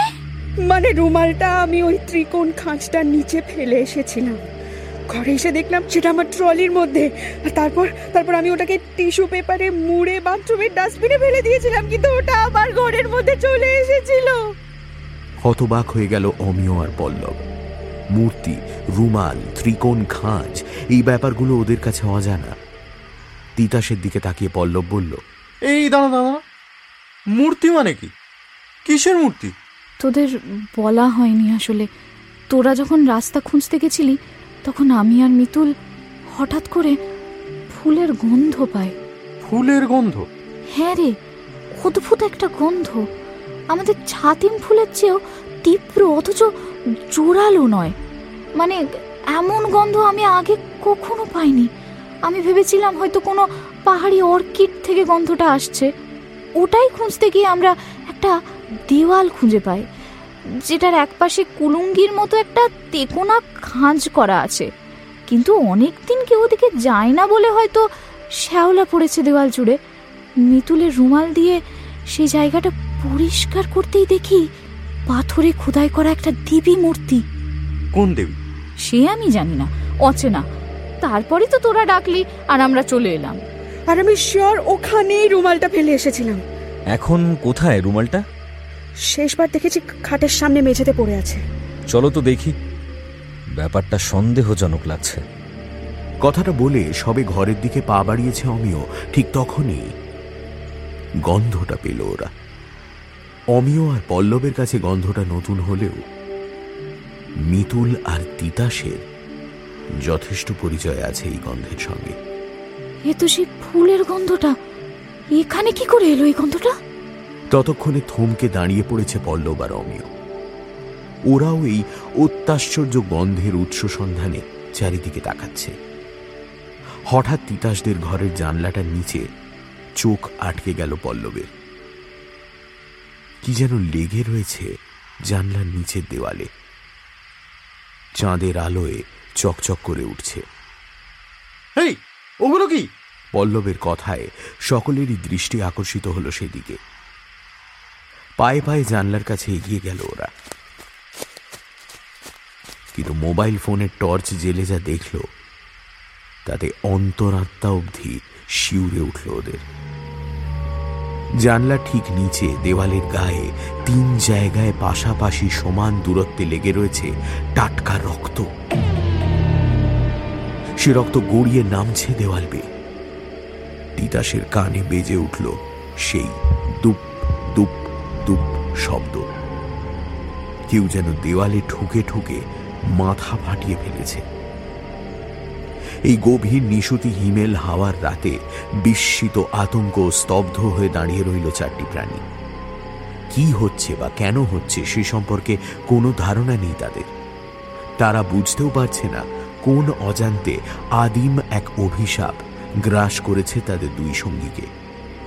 স্থানুর মতোই দাঁড়িয়েছিল ওরা। আচমকাই এক ঝটকায় অমিয়র হাত ছাড়িয়ে ছুটে ঘরে ঢুকে পড়ল মৃদু।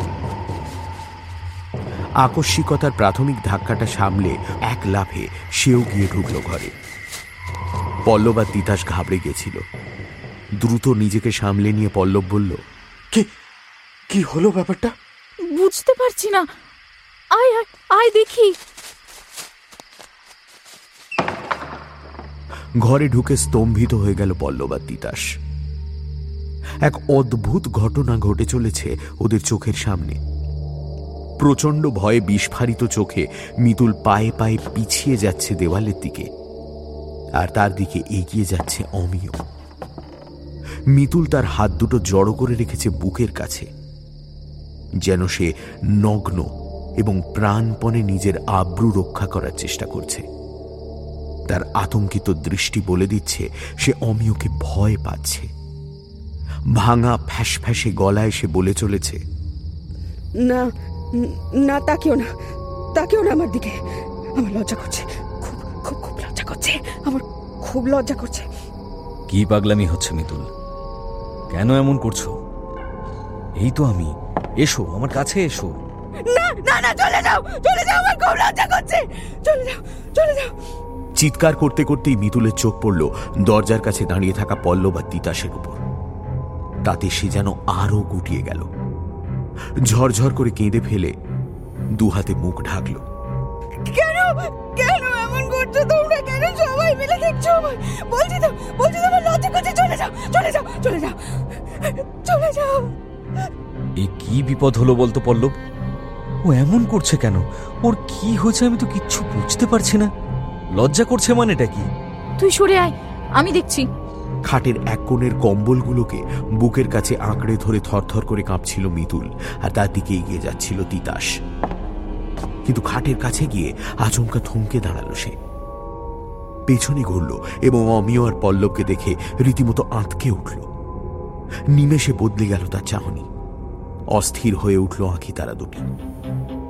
তাতে এসে জড়ো হল রাজ্যের সংশয়। থরথর করে কেঁপে উঠল তিতাস।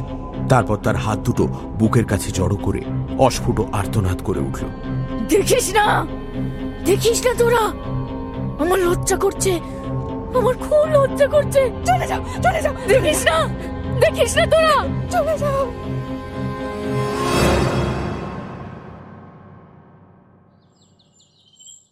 সকাল সাড়ে পাঁচটা। ঘুম ভাঙলেও তখনও বিছানা ছেড়ে উঠতে পারেনি বারাসাত। আড়মোড়া ভাঙছে। এমন সময় শ্রীরঞ্জনী, অর্থাৎ শ্রী নীরেন্দ্রনাথ ভাদুড়ির বাড়ির সামনে এসে দাঁড়াল একটি পুলিশের জিপ। জিপ থেকে নেমে এলেন বারাসাত থানার এসআই দীপক পাল। অত্যন্ত দ্রুত পদক্ষেপে তিনি ঢুকে গেলেন বাড়ির ভেতর। ঠিক কুড়ি মিনিট পর জিপটা যখন ফিরতি পথ ধরল, তখন পেছনের সিটে দীপক পালের পাশে বসে আছেন ভাদুড়ি মশাই। চিন্তায় কুঁচকে আছে তার দুই ভুরু। গম্ভীর গলায় তিনি বললেন আমিও তোমায় শুধু এটুকুই বলেছে। হ্যাঁ স্যার আর ওরা দুজনেই খুবই লজ্জিত আপনাকে এই বিড়ম্বনায় ফেলার জন্য। আমার বিড়ম্বনাটা বড় কথা নয় দীপক। যে বিপদ লৌকিক তার চরিত্র আঁচ করা যায়। কিন্তু যে বিপদ অলৌকিক তার শিকড় অবধি না পৌঁছলে সমাধানের আন্দাজ পাওয়া যায় না। আমাদের পৌঁছতে তো বেশ কিছুটা সময় লাগবে। আমার ভয় করছে তার মধ্যে না নতুন কোনো বিপদ ঘটে।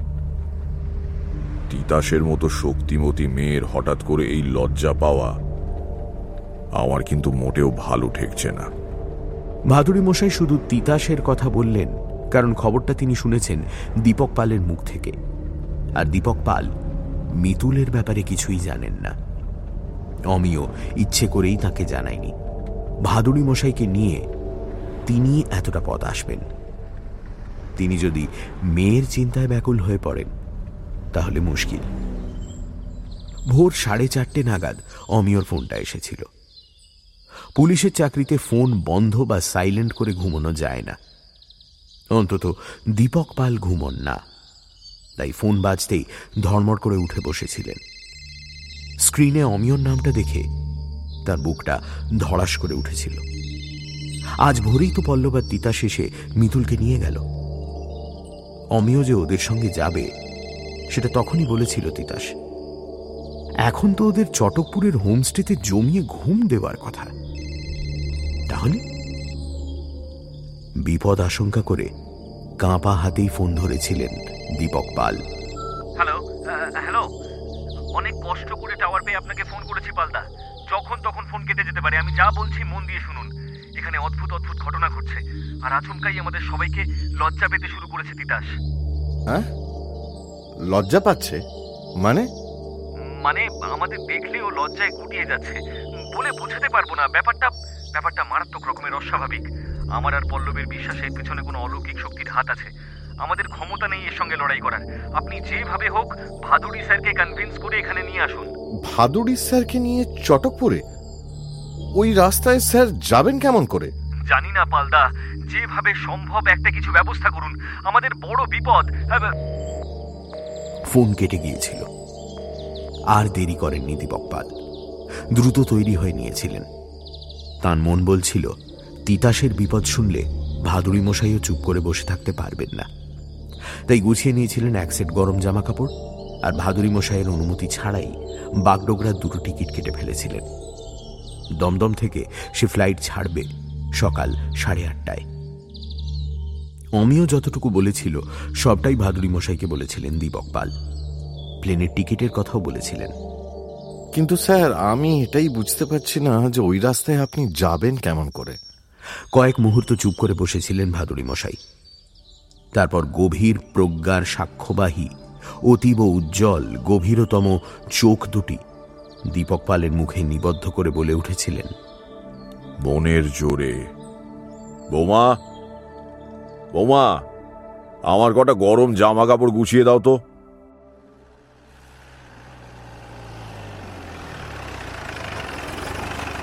হোমস্টের সামনে যখন সুমোটা এসে পৌঁছল তখন দুপুর একটা।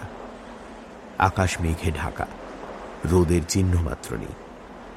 কুয়াশায় আচ্ছন্ন চারপাশ। হু হু করে হাওয়া দিচ্ছে। বাইরে দাঁড়িয়ে ফোনের টাওয়ার খোঁজার চেষ্টা করছিল অমিয়। সুমোটা এসে দাঁড়াতেই ছুটে এলো। বাইরে বেরিয়ে এলো পল্লব। দুজনের কাঁধে ভর দিয়ে সুমো থেকে নেমে দাঁড়ালেন ভাদুরী মশাই। দীপক পাল এগিয়ে দিলেন তার ক্রাচ দুটি। ভারী অপরাধ বোধ হল পল্লবার অমিয়। ঠান্ডায় ঠকঠক করে কাঁপছেন বৃদ্ধ। ঘন কুয়াশায় নিঃশ্বাস নিতেও বেশ কষ্ট হচ্ছে তার। তবু নেমেই প্রথমেই তিনি যে কথাটি বললেন সেটি হল তিতাস কোথায়? আমাকে ওর কাছে নিয়ে চলো। হ্যাঁ নিয়ে যাব সাহেব কিন্তু তার আগে আপনি আপনি একটু বিশ্রাম নিন। সবটা শুনে নিন তারপর রাস্তার ধকলে বড়ই ক্লান্ত হয়ে পড়েছিলেন ভাদুরী মশাই। তাই বোধ হয় বিশ্রামের কথায় আপত্তি করলেন না। ফায়ার প্লেসের পাশে বসে খানিকটা ধাতস্থ হলেন বৃদ্ধ। গরম কফি এনে দিলেন হোমস্টের মালিক পেমা শেরপা। যদিও তাকে কিছুই খুলে বলেনি পল্লব বা অমিয় তবু তিনি আন্দাজ করতে পারছেন কিছু একটা সমস্যা হয়েছে। কারণ সকাল থেকে মেয়ে দুটো একবারের জন্য ঘরের বাইরে বেরোয়নি, ব্রেকফাস্টও খায়নি। অতিরিক্ত কৌতূহল দেখানো তার স্বভাব নয়, তাই কফির কাপগুলো নামিয়ে রেখে তিনি বেরিয়ে গেলেন। তবে একটা ব্যাপার রীতিমতো তার পিলে চমকে দিয়েছে। গত দশ বছর ধরে চটকপুর হোমস্টে চালাচ্ছেন তিনি। কোনো দিন এত বয়স্ক কাউকে সমতল থেকে আসতে দেখেননি। তাও আবার ক্রাচ নিয়ে। মনে মনে এই বুড়া বাবার মনের জোরকে সালাম ঠুকলেন তিনি। হায় পেমা শেরপা তিনি যদি এই বুড়া বাবাকে চিনতেন, তাহলে হয়তো এত অবাক হতেন না। কফিতে চুমুক দিয়ে দীপক পাল বললেন মিতুলকে দেখছি না সে কোথায়? চোখাচোখি হলো পল্লব আর অমিয়র যেন এই প্রশ্নটার জন্যই অপেক্ষা করছিল ওরা। আপনি চিন্তা করবেন বলেই ইচ্ছে করে আপনাকে জানাইনি পালদা। একা তিতাসের নয়। মিতুলেরও এই একই সমস্যা হচ্ছে। ও আমাদের দেখে লজ্জা পাচ্ছে। যুগপথ চমকে উঠলেন দীপক পাল ও ভাদুরী মশাই। সে কি? কোথায় আমার মেয়ে? আমাকে আমাকে নিয়ে চলুন তার কাছে। ঘর থেকে বেরিয়েই যাচ্ছিলেন দীপক পাল। অমিয় তার হাত চেপে ধরল। একটা অনুরোধ করব পালদা। অমিয়র চোখে চোখ রাখলেন দীপক পাল। এই মুহূর্তে তিনি আর অমিয়র অধস্তন না। তিনি সেই মেয়েটির বাবা অমিয় যার পানি প্রার্থী। যেন সামান্য গুটিয়ে গেল অমিয়। তবু বলল প্লিজ যাবেন না পালদা। এই অবস্থায় আপনি হয়তো মিতুলকে সহ্য করতে পারবেন না। মিতুল কোথায়? এক মুহূর্ত তার দিকে চেয়ে রইল অমিয় তারপর মাথা নিচু করে বলল, আসুন।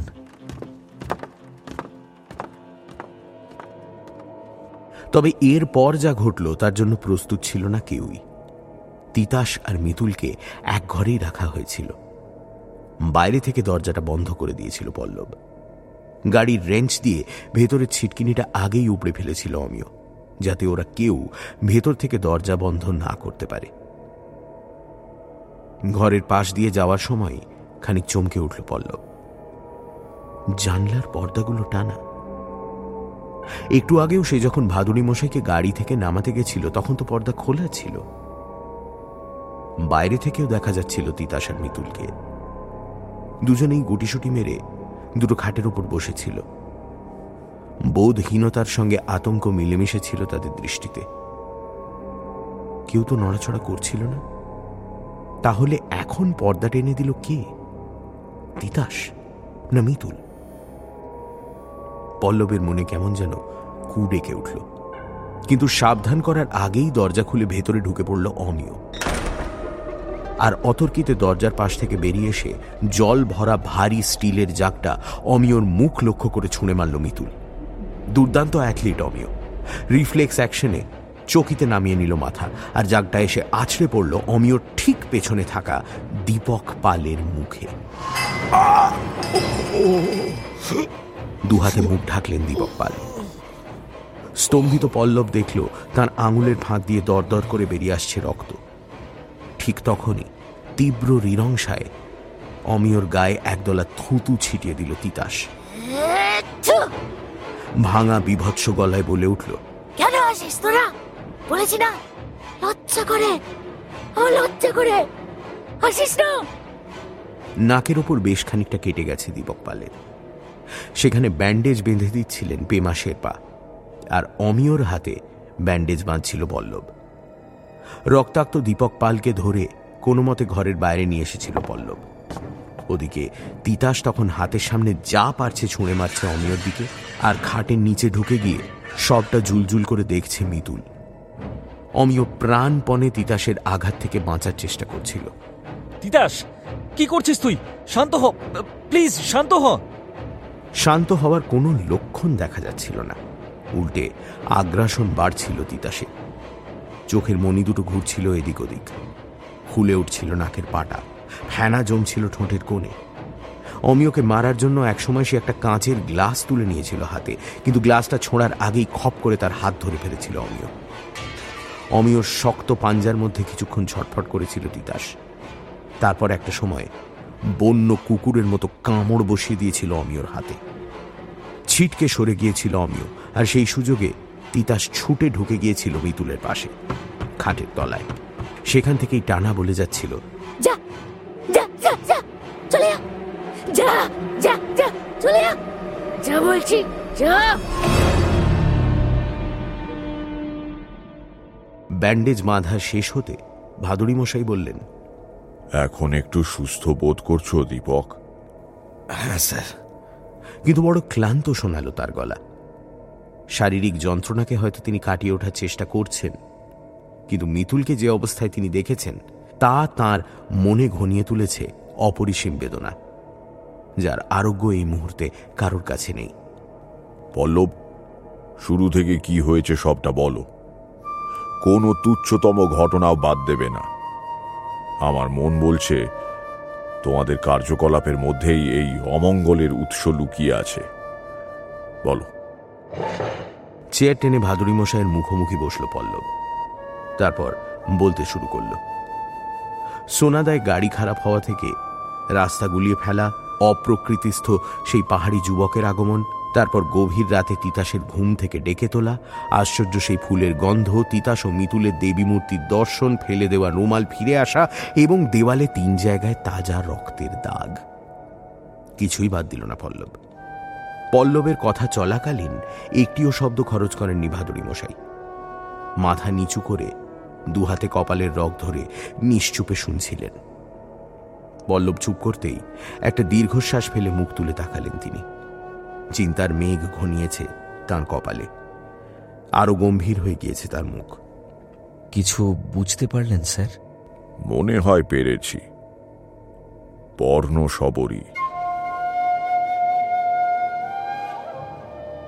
কিন্তু এই যে অসম্ভব। কি বললেন একটু বুঝিয়ে বলবেন স্যার? এখনও দিনের আলো আছে। যে জায়গায় তোমরা রাস্তা গুলিয়ে ফেলেছিলে সেখানে আমায় একবার নিয়ে যেতে পারবে? পারব স্যার। আসুন। গর্জন করে লাল কালো জিপটা ছুটে চলল পাহাড়ি রাস্তা দিয়ে।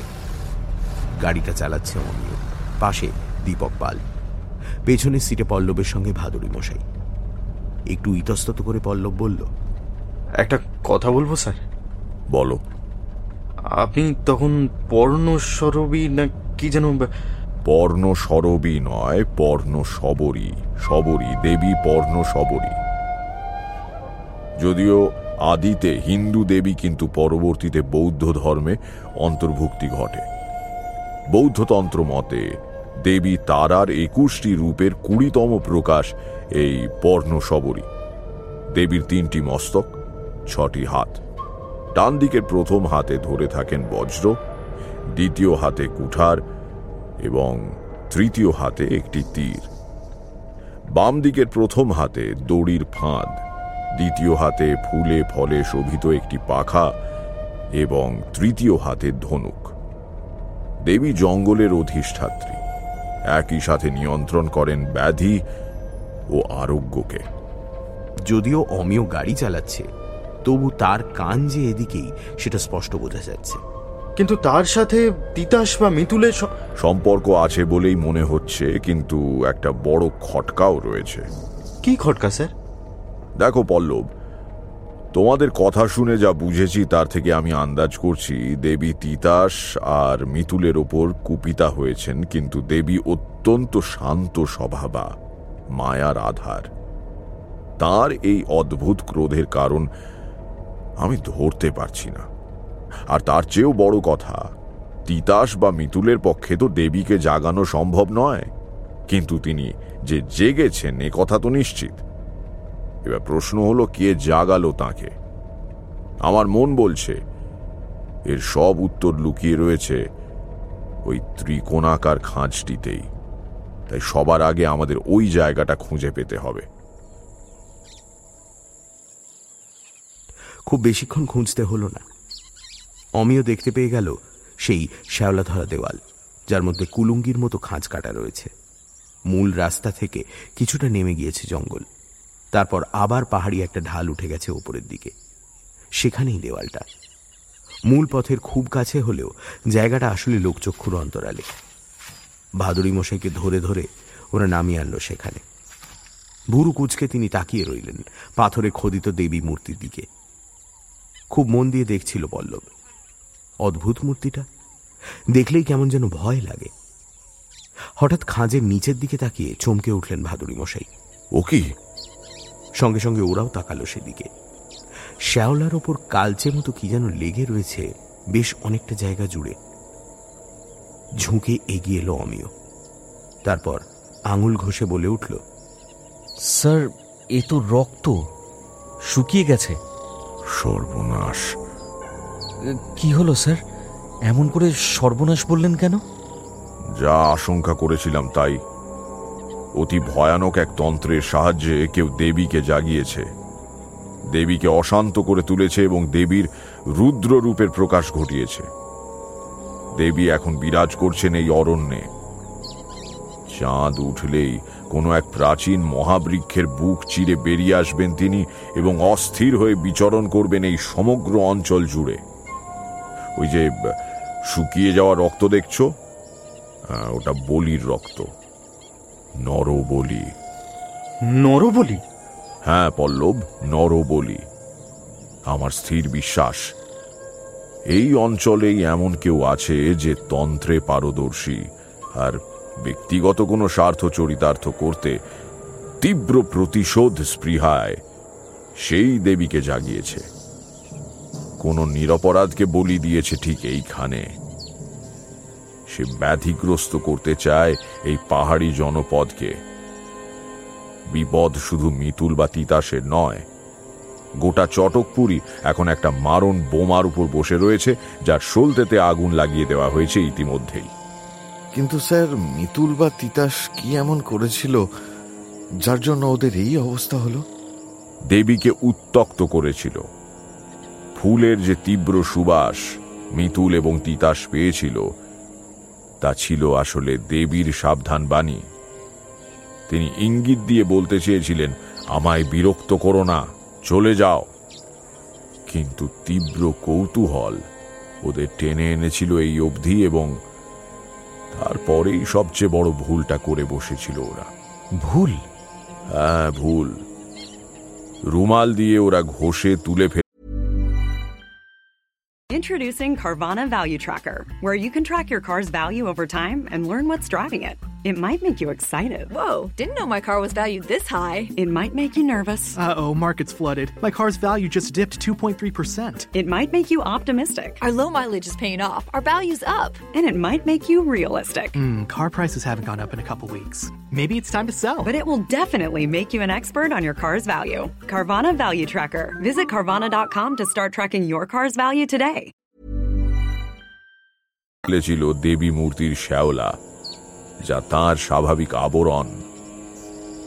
দৈবী মুহূর্তে ওরা প্রত্যক্ষ করেছিল দেবীর নগ্নতা। দেবী লজ্জা পেয়েছিলেন আর তাই দেবী ওদের মনে বুনে দিয়েছেন পৃথিবীর আদিমতম লজ্জাবোধ। দেবীর সাপে ওরা এখন ব্যাধিগ্রস্ত। আর এই ব্যাধি মানসিক। এই অভিশাপ থেকে মুক্তির উপায় কি স্যার? উপায় একটাই যে জাগিয়েছে তাকেই আবার দেবীকে ঘুম পাড়াতে হবে। চিন্ময়ীকে ফিরিয়ে নিয়ে যেতে হবে ঋণময়ী রূপে। প্রথমত যে দেবীকে জাগিয়েছে তাকে শনাক্ত করতে হবে। দ্বিতীয়ত, তাকে রাজি করাতে হবে তন্ত্র প্রয়োগের জন্য। এভাবে হয় নাকি? সে যদি রাজি না হয়, সবচেয়ে বড় কথা, কে এই কাজ করেছে তাকে খুঁজে পাওয়া যাবে নিশ্চয়তা কি? সেক্ষেত্রে অন্য কোনো উপায় নেই, স্যার। পাইন বনের ফাঁকে ফাঁকে তখন ফুরিয়ে আসছে দিনের আলো। পাখিরা দল বেঁধে ফিরে যাচ্ছে বাসায়। সারা দিন ধরে কর্মচঞ্চল পৃথিবী প্রস্তুত হচ্ছে বিশ্রামের জন্য। এই অবসন্ন বৃদ্ধ পৃথিবীর পিঠের উপর দাঁড়িয়ে আরও অনেক বেশি ক্লান্তি বোধ করলেন শ্রী নীরেন্দ্রনাথ বাহাদুরী। পল্লবের এ প্রশ্নের উত্তর দিতে তিনি পারবেন না। এ প্রশ্নের উত্তর দেওয়া যায় না। দিতে নেই। কারণ অতি প্রাচীন এবং গূঢ় এই তন্ত্রমতে দেবীকে যে জাগিয়েছে, সে যদি দেবীকে ঘুম না পাড়ায়, তাহলে মাত্র আর একটি ভাবেই দেবীকে নিদ্রামগ্ন করা সম্ভব। সেক্ষেত্রে প্রয়োজন আরও একটি নরবলি।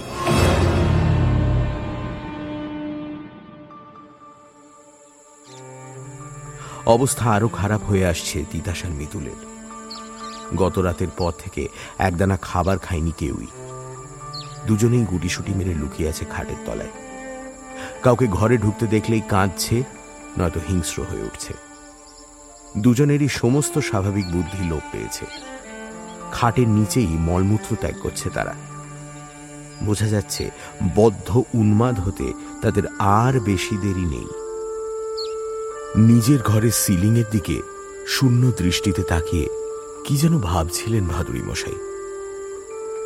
দীপক পাল, পল্লব আর অমিয় চুপচাপ বসেছিল ছড়িয়ে ছিটিয়ে। ওরা জানে এই মুহূর্তে ওদের কিছুই করার নেই। তিতাসের কথা ভাবতে ভাবতে বারবার চোখে জল এসে যাচ্ছিল পল্লবের। কত উৎসাহ নিয়ে এই বেড়াতে আসার প্ল্যানটা করেছিল তিতাস। আর সেই কিনা এখন সাপগ্রস্ত। আর মিথুল অমন ফুটফুটে প্রাঞ্চঞ্চল মেয়েটা? কেন ওর সাথেই বারবার হয় এমন সব বিপদ? বাইরে চুপ করে থাকলেও আসলে ভেতরে ভেতরে খুবই অস্থির হয়ে উঠেছিল পল্লব। সেই যে ফিরেছেন, তারপর থেকে আর একটা কথাও বলেননি ভাদুরী মশাই। সে একটা দ্বিতীয় পন্থার খোঁজ জানতে চেয়েছিল, সেটাও বলেননি। এসে থেকে শুধু আকাশ পাতাল ভেবে চলেছেন। এদিকে হোমস্টের মালিক পেমা শেরপা সবটা জেনে গেছে। সে জানিয়ে দিয়েছে, এভাবে অসুস্থ মানুষ নিয়ে এখানে থাকা যাবে না। আগামীকাল সকাল দশটার মধ্যে চেক আউট করে নিতে হবে। তার মানে হাতে আছে আর মাত্র আঠেরো ঘণ্টা। তার মধ্যেই তিতাস আর মিতুলকে সুস্থ হতে হবে। নয়তো ওদের নিয়ে যে পদ্ধতিতে এখান থেকে বেরোতে হবে, সেটা তিতাস কিংবা মিতুলের সাথে কিছুতেই হতে দিতে পারবে না পল্লব। আর বসে থাকতে পারল না সে। ডেকে উঠল স্যার হুম? কাল সকালের মধ্যে হোমস্টে ছেড়ে দিতে হবে। তার মধ্যে সুস্থ না হলে তিতাস আর মিতুলকে নিয়ে যাব কীভাবে আমরা? কাল আমরা যেতে পারব না। আমার আরও কিছুটা সময় দরকার। অমিও তুমি ওই পেমা বলে ছেলেটির সঙ্গে কথা বলে আরও একদিনের বুকিং বাড়িয়ে নাও। সোজা কথায় রাজি না হলে তোমার পদাধিকার প্রয়োগ করো। যদিও আমি এসবের তীব্র বিরোধী, কিন্তু এই মুহূর্তে, এই বিপদের মুহূর্তে অন্য কিছু করারও নেই। আর এতে দোষ নেই। তোমার কথা বলা হলে ওকে নিয়ে আমার কাছে এসো। ওর থেকে কিছু খোঁজ খবর নিতে হবে।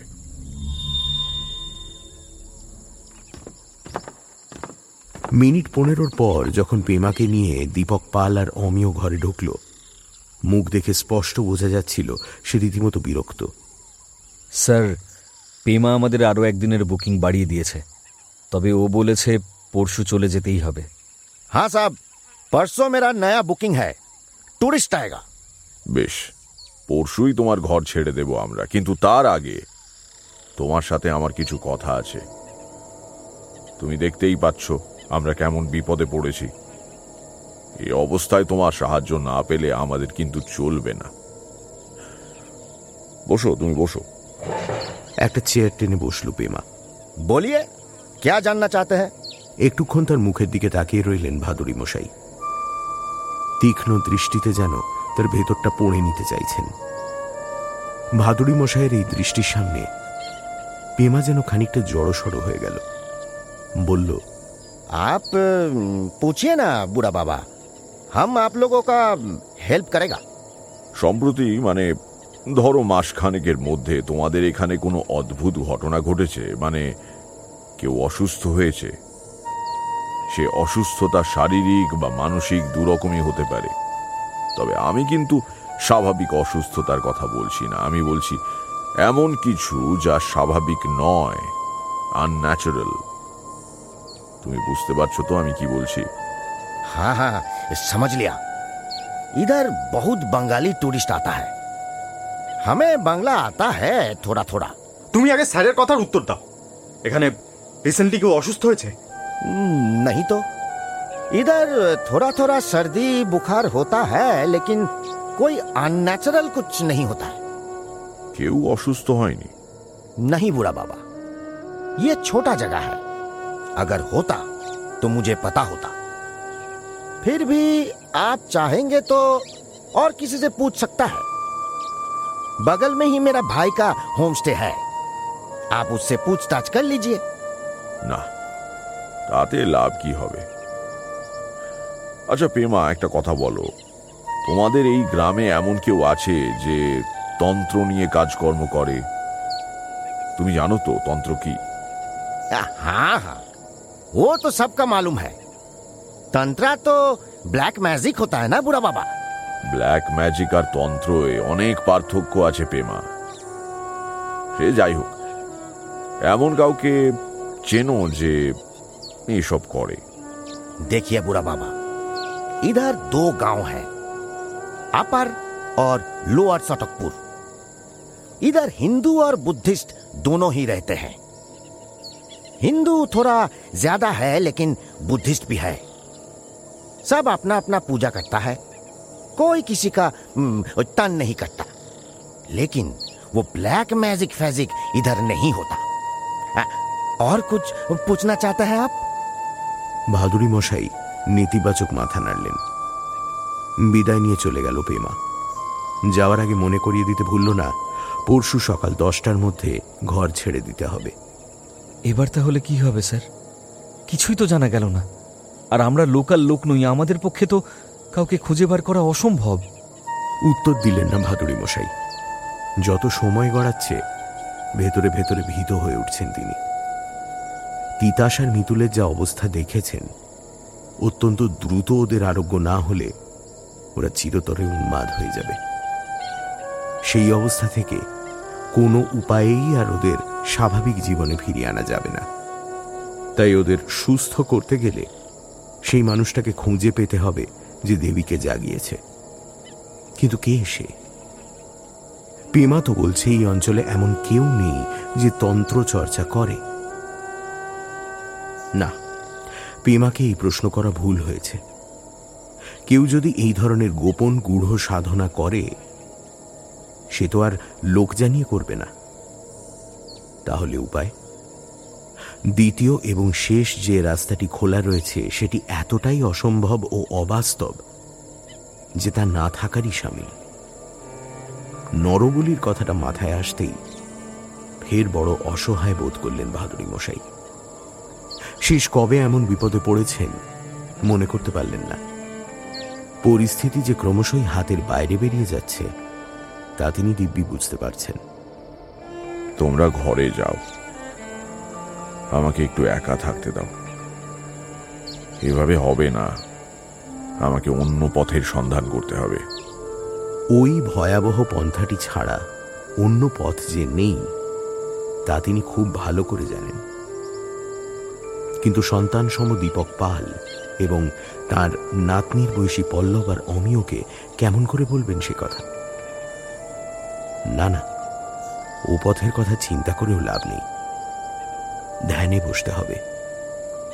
গুরুকে স্মরণ করতে হবে।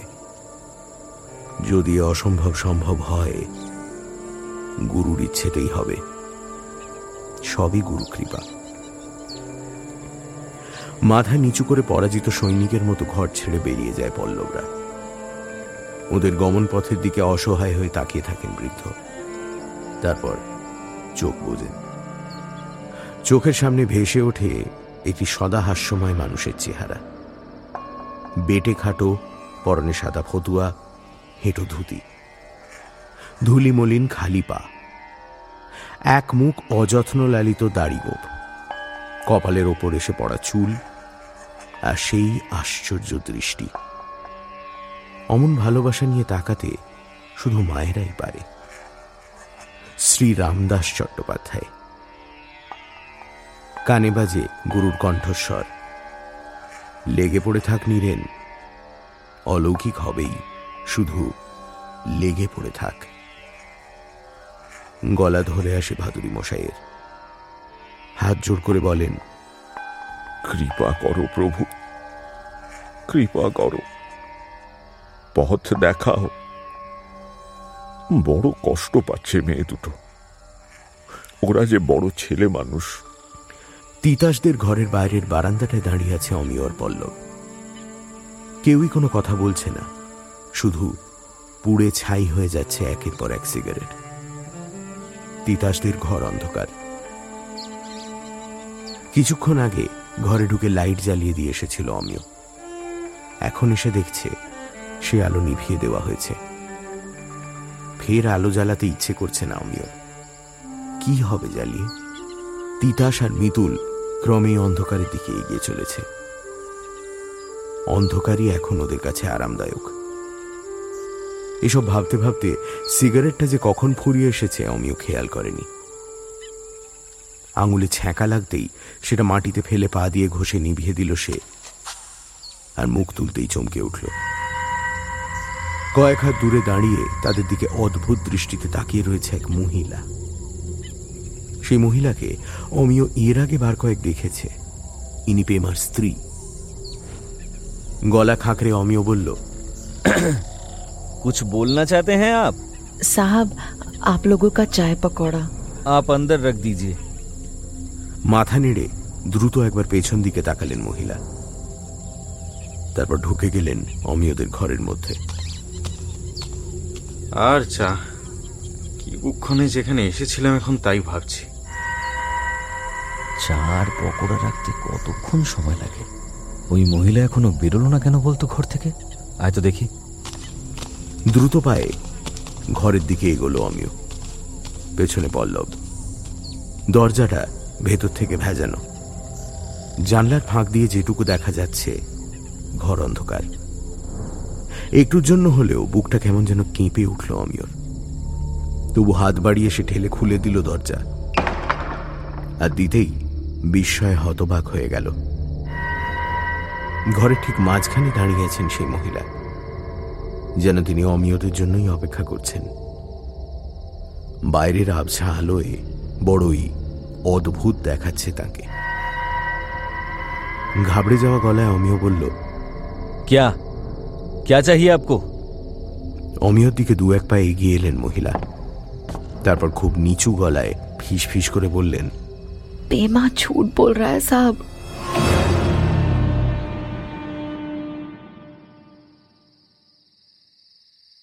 রাত একটা খুব মৃদু শব্দ করে নড়ে উঠল দরজাটা টান টান হয়ে বসেছিল অমিয় এক লাফে দরজাটা খুলে দিল সে আর ত্রস্ত পায়ে ঘরে ঢুকে এলেন সেই মহিলা পেমা শেরপার স্ত্রী মাথা থেকে চাদরের ঘোমটাটা সরিয়ে দিলেন তিনি উত্তেজনায় রীতিমতো কাঁপছেন ভাদুড়ি মশাই বললেন বসো মা জল খাবে नहीं बुढ़ा बाबा ज्यादा टाइम नहीं है पेमा सो रहा है कभी भी उठ जाएगा পেমা ঝুট বল রাহা হ্যাঁ সাব কথাটা শুনে স্তম্ভিত হয়ে গেছিল অমিয় তাকে আর কিছু বলার সুযোগ না দিয়েই এই মহিলা ফের ফিসফিস করে বলেছিলেন अभी मैं जा रही हूं लेकिन रात को आऊंगी आप लोग सोना मत তারপর দ্রুত পায়ে বেরিয়ে গেছিলেন ঘর ছেড়ে। তোমার নাম কি মা? ডুবছেন বুদ্ধা বাবা। বাহ। কিন্তু ডুবচেন এইভাবে ছটফট করলে তো তুমি কথা বলতে পারবে না। তার জন্য তোমায় শান্ত হয়ে বসতে হবে। ডুবচেন বসলেন না। তার শরীরই ভাষা বলে দিচ্ছে তিনি অনেক কিছু বলতে চান কিন্তু এইভাবে যে স্বামীকে লুকিয়ে এসেছেন তা তার মধ্যে একটা ভয়ের জন্ম দিয়েছে সেই ভয়টাকে তিনি অতিক্রম করতে পারছেন না সেটা বুঝেই যেন দীপক পাল বলে উঠলেন आप चैन से बैठिए मैं बाहर जाता हूं अगर आपके घर में लाइट जलता है तो मैं आपको बताऊंगा ठीक है बहुत मेहरबानी साहब ঘর ছেড়ে বেরিয়ে গেলেন দীপক পাল সেই গভীর দৃষ্টিতে ডুবচেনের দিকে তাকিয়ে ভাদুরী মশাই বললেন এবার বলো পেমা কি লুকোচ্ছে আমাদের থেকে बुढ़ा बाबा पेमा जो बोल रहा है ना रिसेंटली किसी का अननेचुरल बीमारी नहीं हुआ है वो झूठ है मेरा भाई लाकपा वो एक दिन अचानक पागल हो गया পাগল হয়ে গেছে हाँ बुढ़ा बाबा अभी तो वो जंगल में ही रहता है इधर नहीं आता बहुत अच्छा लड़का था लगपा কিন্তু এই কথাটা লুকোনোর কি আছে इधर सबका होमस्टे का बिज़नेस है साहब। उन्हें लगता है कि अगर टूरिस्ट लोगों को पता चला कि अचानक कोई पागल हो गया है तो फिर यहाँ कोई नहीं आएगा। मैंने कितनी बार कहा लकपा को डॉक्टर को दिखाओ। किसी ने नहीं सुना मेरी बात। एक दिन ना साहब, वो इधर चला आया था। तो सबने मिलके उसको पीटा और फिर फिर उसे भगा दिया। आप लोगों के साथ जो दो दीदी है ना उन दोनों को भी यही सेम प्रॉब्लम हुआ है ना साहब आप उन दोनों का इलाज कराएंगे ना बुढ़ा बाबा मेरे भाई का भी इलाज कर दीजिए ना মাগো আরোগ্য দেওয়ার ক্ষমতা যদি আমার থাকতো তাহলে আমাদের সঙ্গের মেয়ে দুটিকে আমি ইতিমধ্যেই সারিয়ে তুলতাম আমি চেষ্টা করছি তোমার ভাইয়ের জন্যও চেষ্টা করব তার আগে খুলে বলো তো যেদিন থেকে তোমার ভাইয়ের এই অবস্থা সেদিন ঠিক কি কি হয়েছিল? এই প্রশ্নের উত্তরে ডুবচেন যা বললেন, তাতে কাহিনীর সূত্রপাত আড়াই বছর আগে। সেই সময় লাকপার সঙ্গে একটি নেপালি মেয়ের বিয়ে হয়। তার নাম সীতা। কিন্তু বিয়ের কিছুদিনের মধ্যেই সীতার শরীরে সেতির মতন এক ধরনের চর্মরোগ দেখা দেয়। দার্জিলিং এমনকি শিলিগুড়িতে গিয়ে ডাক্তার দেখিয়েও কোনো লাভ হয়নি। সীতার শরীরে সাদা ছোপের পরিমাণ বাড়তে থাকে। সবাই ভয় পেয়ে যায় যে রোগটা ছোঁয়াছে এবং সীতাকে একদিন জোর করে গ্রাম থেকে তাড়িয়ে দেওয়া হয়। লাকপা চুপ করে থাকে, কারণ ইতিমধ্যেই বৈজয়ন্তী বলে একটি মেয়ের সাথে তার প্রেম হয়ে গেছিল। সীতা চলে যাওয়ার কিছুদিন পরে লাকপা বৈজয়ন্তীকে বিয়ে করে। গ্রাম থেকে তাড়িয়ে দেওয়ার পর সীতা দার্জিলিংয়ে চলে যায়। এবং সেখানে একটি তিব্বতী আর্টের দোকানে চাকরি নেয়। চটকপুরের অনেকেই মাঝে মাঝে কর্মসূত্রে দার্জিলিং যায়। তাদেরই কেউ কেউ সীতাকে সেই দোকানে কাজ করতে দেখেছে। কিন্তু সীতা কারোর সাথে কথা বলেনি, মুখ ঘুরিয়ে নিয়েছে। তো এইভাবেই দিন চলছিল। কালের নিয়মে সীতার কথা ভুলে গিয়েছিল চটকপুর। লাকপাও খুশি ছিল বেজান্তিকে নিয়ে। এমন সময় মাসখানেক আগে একদিন সন্ধেবেলায় বেজন্তী তাদের ভাড়ার ঘর খুলে দেখে ভেতরে সীতা বসে আছে। প্রচণ্ড চিৎকার জুড়ে দেয় বেজন্তী কিন্তু সীতা জোর গলায় বলতে থাকে সে নিজে আসেনি। লাকপাই তাকে এনেছে এবং এখানে লুকিয়ে রেখেছে। বলেছে বেজন্তী ঘুমোলে, এখান থেকে বার করবে। আর শুধু আজ বলে নয়, গত তিন মাস ধরে সে নিয়মিত আসছে। এসে ভাঁড়ার ঘরে লুকিয়ে থাকে। রাত বাড়লে লাকপা তার সাথে সোহাগ করে। তারপর ভোরের আলো ফুটতে না ফুটতেই সে সোনাদা থেকে গাড়ি ধরে দার্জিলিং ফিরে যায়। লাকপা সম্পূর্ণ অস্বীকার করে সীতার কথা এবং তাকে ঘাড় ধরে তাড়িয়ে দেয়। কিন্তু বেজেন্তি লাকপার কথা পুরোপুরি বিশ্বাস করে না। সেই থেকে তাদের ঝগড়া চলতে থাকে এবং তিন দিন পর তা বিরাট আকার ধারণ করে। রাগ করে ঘর ছেড়ে বেরিয়ে যায় বেজেন্তি তাকে খুঁজতে বেরোয় লাকপা এবং সারা রাত কেটে গেলেও সে বা বাইজেন্তি কেউ ফেরে না। পরের দিন সকালে দলবল নিয়ে জঙ্গলে যাওয়া হয়। সেখানেই লেকের ধারে উন্মাদ লাকপাকে খুঁজে পায় গ্রামের লোকেরা। কিন্তু বেজেন্তির কোনো চিহ্ন পাওয়া যায় না। মানুষটা যেন কর্পূরের মতো উবে গেছে। গ্রামের লোক কিন্তু খোঁজ খবর না করে ব্যাপারটাকে ধামা চাপা দেওয়ার চেষ্টা করে। তাদের একটাই ভয় এই সব খবর বাইরে ছড়িয়ে পড়লে এখানে আর ট্যুরিস্ট আসবে না। হোমস্টে চালিয়ে এখানের মানুষ সারা বছর উপার্জন করেন। তাদের ভয়টা ডুবছেন বোঝেন। তবু লাকপা তো তার নিজের ভাই। কিছুতেই লাকপার এই পরিণতি তিনি মেনে নিতে পারেন না। তার মন বলে লাকপার পাগল হয়ে যাওয়া এবং বেজন্তির হারিয়ে যাওয়ার মধ্যে একটা নিবিড় যোগাযোগ আছে। চাদরের খুঁট দিয়ে ফের চোখ মোছেন ডুবছেন। ততক্ষণে কিন্তু ডুবচেনের কথা শুনে ভাদুরী মশাইয়ের ভুরু কুচকে গেছে আচ্ছা ওই সীতা মেয়েটি কেমন ছিল अच्छी लड़की थी बुढ़ा बाबा जिस दिन सबने उसे गांव से निकाल दिया बहुत रोई थी उसके बाद दो साल तक इधर नहीं आई लेकिन उस दिन क्यों आई मुझे नहीं पता এমনটা কি হতে পারে যে লাকপাই ওকে নিয়ে এসেছিল नहीं नहीं ऐसा नहीं हो सकता लखपा बेजंती से बहुत प्यार करता था लेकिन सीता ने झूठ क्यों बोला ये मुझे समझ में नहीं आया কেমন যেন সবটা ঘেঁটে যাচ্ছিল অমিয় আর পল্লবের এত নতুন চরিত্রের সমাহারে ওদের কি কার্যোদ্ধার হবে কিচ্ছু বুঝতে পারছিল না ওরা আর সত্যি বলতে এটা এমন কিছু মারাত্মক তথ্য নয় যা পেমা গোপন করেছিল ব্যবসা চালাতে গেলে একটু সাবধানতা তো নিতেই হবে তবে ওরা হতাশ হলেও ভাদুড়ি মশাইয়ের উত্তেজনা কিন্তু উত্তরোত্তর বাড়ছিল আচ্ছা এই আহ, লাকপার বাড়িটা কত দূর इधर ही बगल में কাল সকালে আমাকে সেখানে একবার নিয়ে যেতে পারবে মা हाँ हाँ क्यों नहीं सुबह पाँच बजे पेमा पानी लेने नीचे जाएगा तब मैं आप लोगों को लेके जाऊंगी अब मुझे जाना होगा बुढ़ा बाबा যাও মা যাও কাল সকালে আমি তোমার জন্য অপেক্ষা করব তুমি যে বিপদের ঝুঁকি নিয়েও আমায় সবটা খুলে বললে সেজন্য আমি সারা জীবন তোমার কাছে কৃতজ্ঞ থাকব। হাত জোড় করে চলে গেলেন ডুবছেন। প্রায় ছুটে এসে ঘরে ঢুকলেন দীপক পাল। স্যার স্যার কথা বলে কিছু লাভ হলো? মনে হচ্ছে একটা আলোর দিশা দেখতে পাচ্ছি। কিন্তু নিশ্চিত হওয়ার জন্য আমাকে একবার লাকপার বাড়ির চারদিকটা ঘুরে দেখতে হবে। যদি আমার অনুমান ঠিক হয়, তাহলে লাকপার বাড়ির আশেপাশেই আমি তন্ত্র সাধনার উপকরণ খুঁজে পাব। আমার মন বলছে, ওখানেই লুকিয়ে আছে সমাধানের সূত্র। কোনো কথা বললেন না দীপক পাল শুধু শক্ত করে জড়িয়ে ধরলেন বৃদ্ধের হাত দুটো। তার চোখ ছলছল করছে। তার পাশে এসে দাঁড়াল পল্লব আর অমিয় অসহায় তিনটি মানুষ বহুক্ষণ পরে কোনো আশার কথা শুনেছে। প্রাণপণে সেটাকেই আঁকড়ে ধরতে চাইছিল তারা।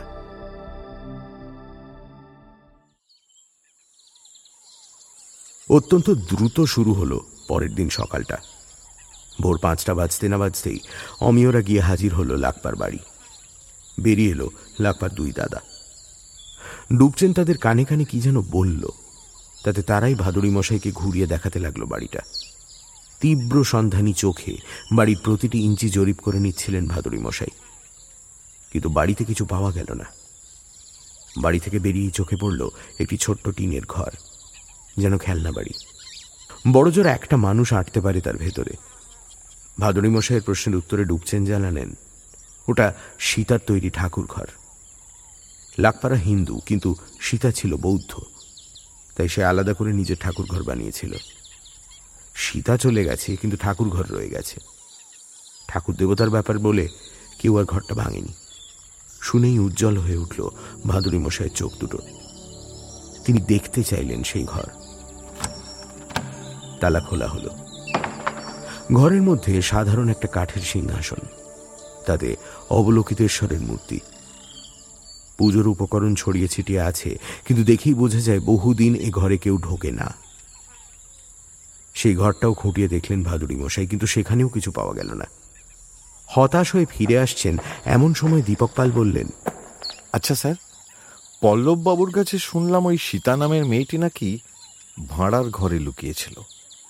তা সেই ঘরটা একবার দেখবেন না? থমকে গেলেন ভাদুরী মশাই। ঠিক বলেছ।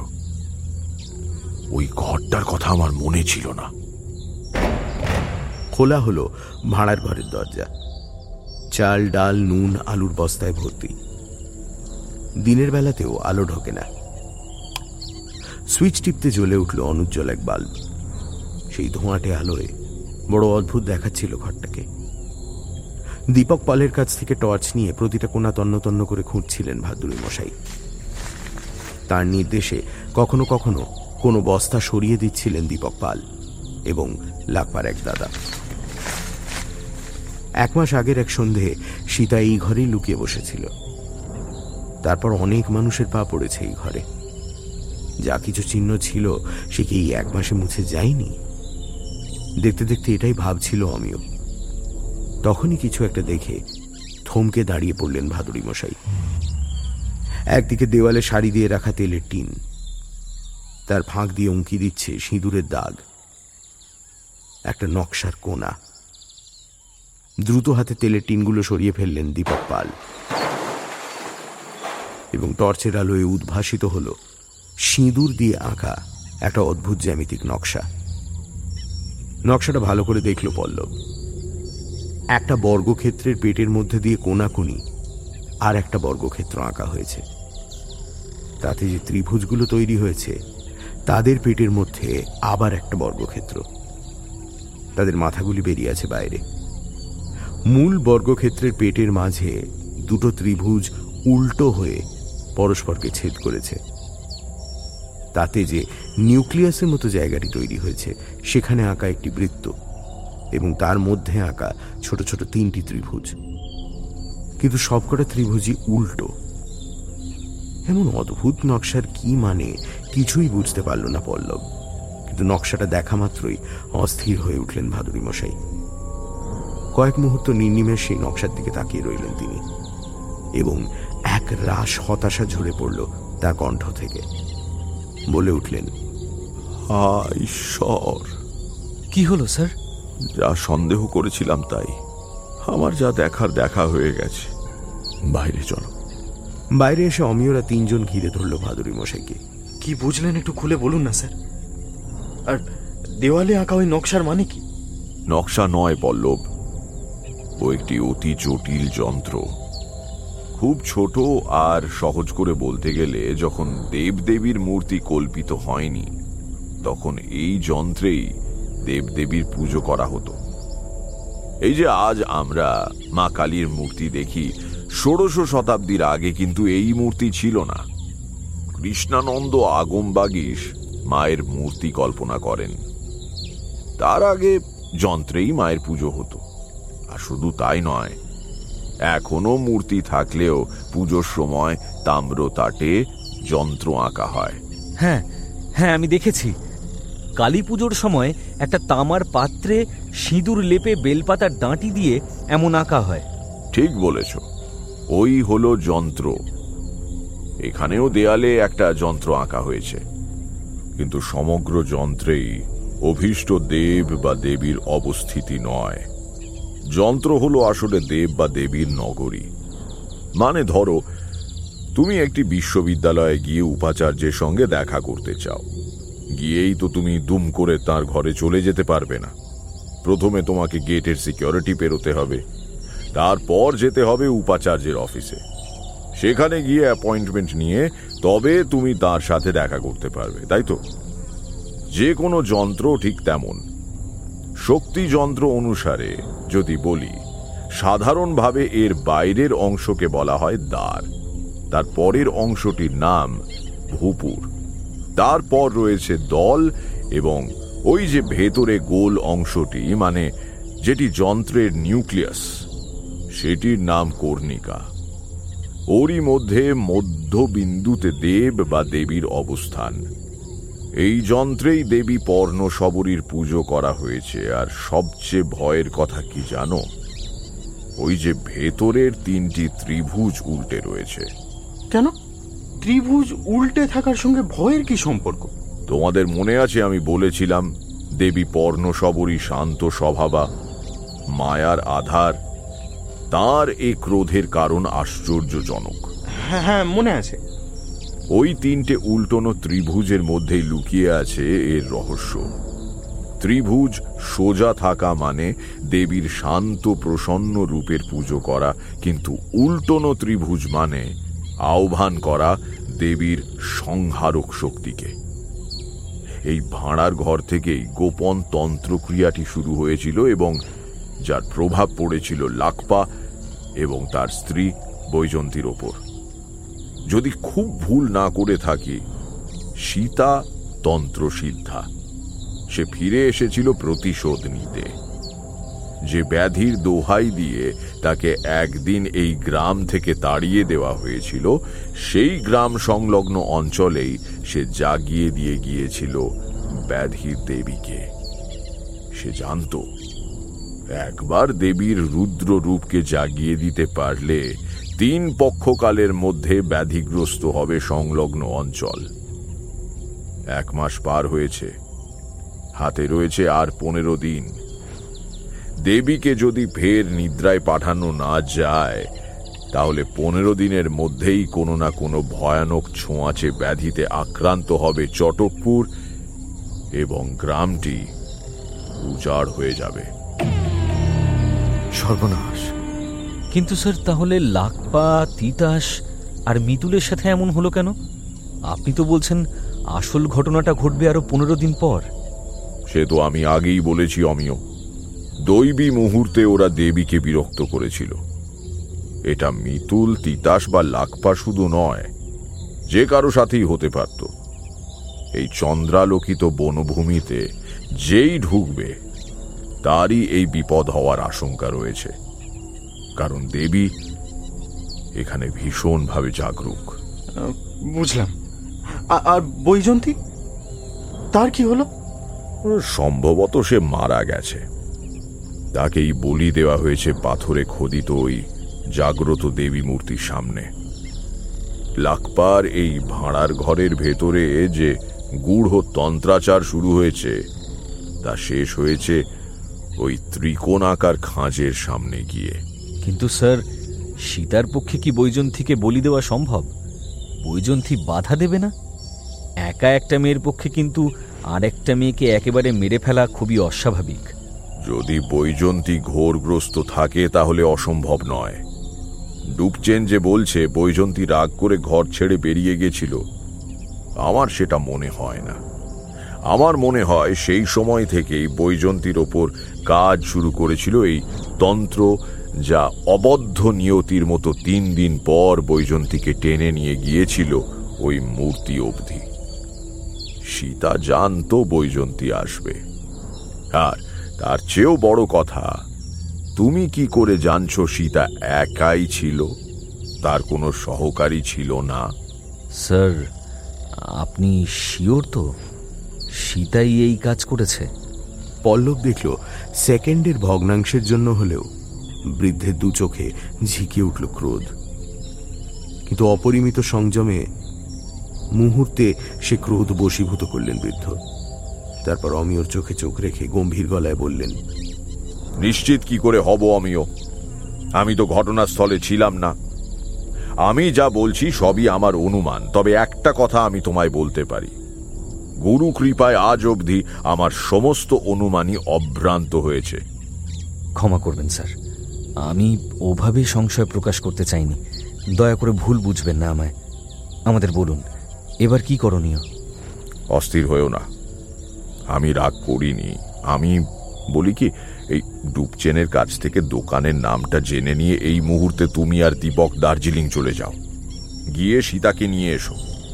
মহিলা পুলিশ নিয়ে নাও সঙ্গে। কিন্তু যে কোনো মূল্যে সীতাকে আমার চাই। একবার যদি তাকে নিয়ে আসতে পারো, তাহলে সে অনিচ্ছুক হলেও আমি তাকে বিপরীত তন্ত্রাচারে বাধ্য করতে পারব বলে আশা রাখি, আর আর সেটা হলেই এই বিপদের অবসান হবে।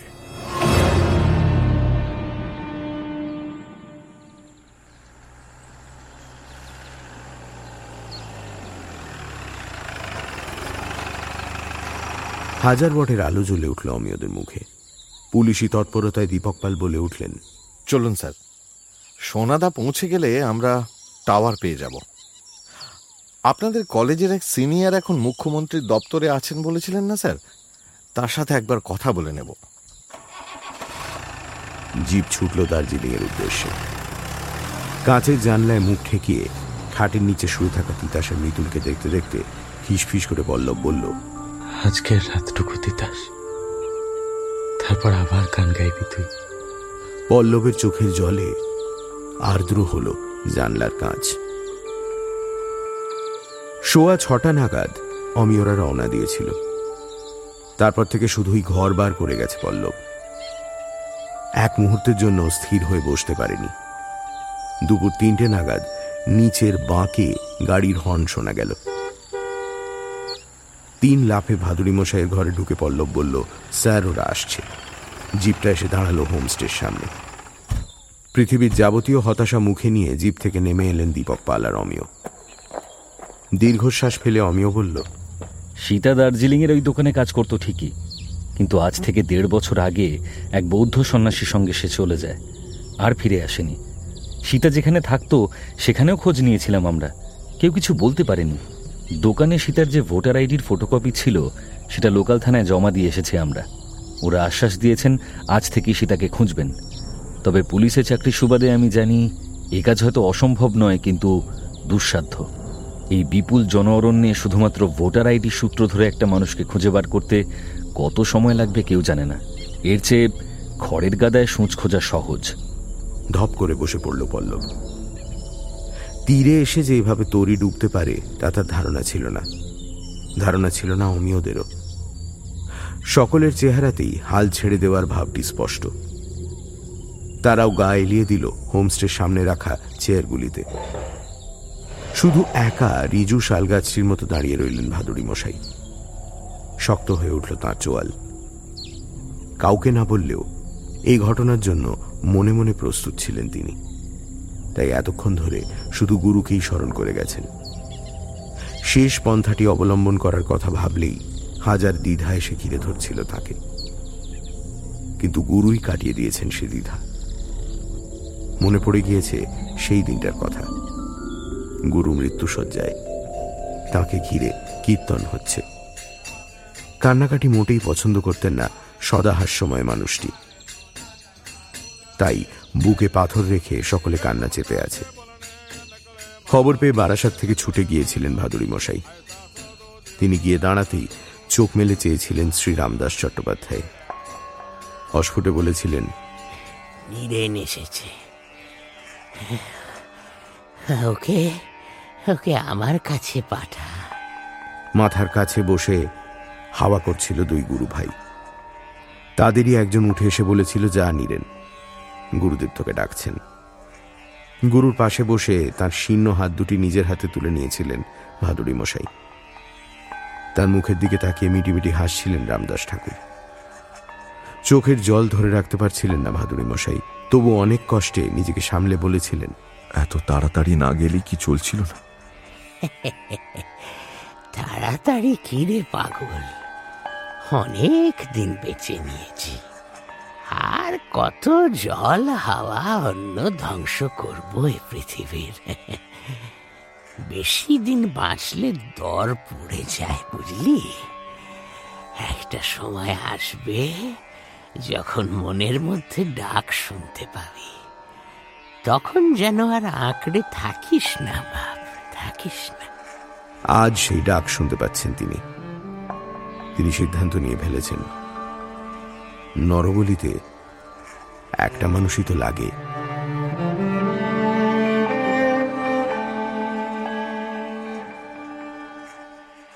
কোনো দিগন্ত রেখায় বসে লাটাই গোটানোর মতো একটু একটু করে দিনের আলো গুটিয়ে নিচ্ছে কেউ, আর তার বদলে বিছিয়ে দিচ্ছে অন্ধকারে সুতোয় বোনা বিষণ্ন এক চাদর। পাহাড়ের কোল ঘেঁষে উঁকি দিচ্ছে ভাঙা চাঁদ। এখনও সে নিয়মান। যেটুকু আলো সে দিচ্ছে, সেটুকুও হারিয়ে যাচ্ছে প্রাচীন এই পাইন বনের জমাট কুয়াশায়। গাছের পাতা থেকে জল ঝরে পড়ছে টুপটুপ করে। আর তার সঙ্গত করছে অবিশ্রান্ত ঝিঝির ডাক। কিন্তু অরণ্যের এই আদিম সিম্ফনির তাল কেটে গেল বিজাতীয় একটি শব্দে। পাহাড়ি ঢালের কাছে এসে দাঁড়াল একটি জিপ জিপ থেকে নেমে এলো অমিয় পল্লব আর দীপক পাল। তারা ধরাধরি করে নামিয়ে আনলো ভাদুরী মশাইকে। তাঁর পরনে রক্তাম্বর, মাথায় জড়ানো লাল উত্তরীয়, গায়ে একটি চাদর। ইশারা করা মাত্র সে চাদর সরিয়ে দিলেন দীপক পাল।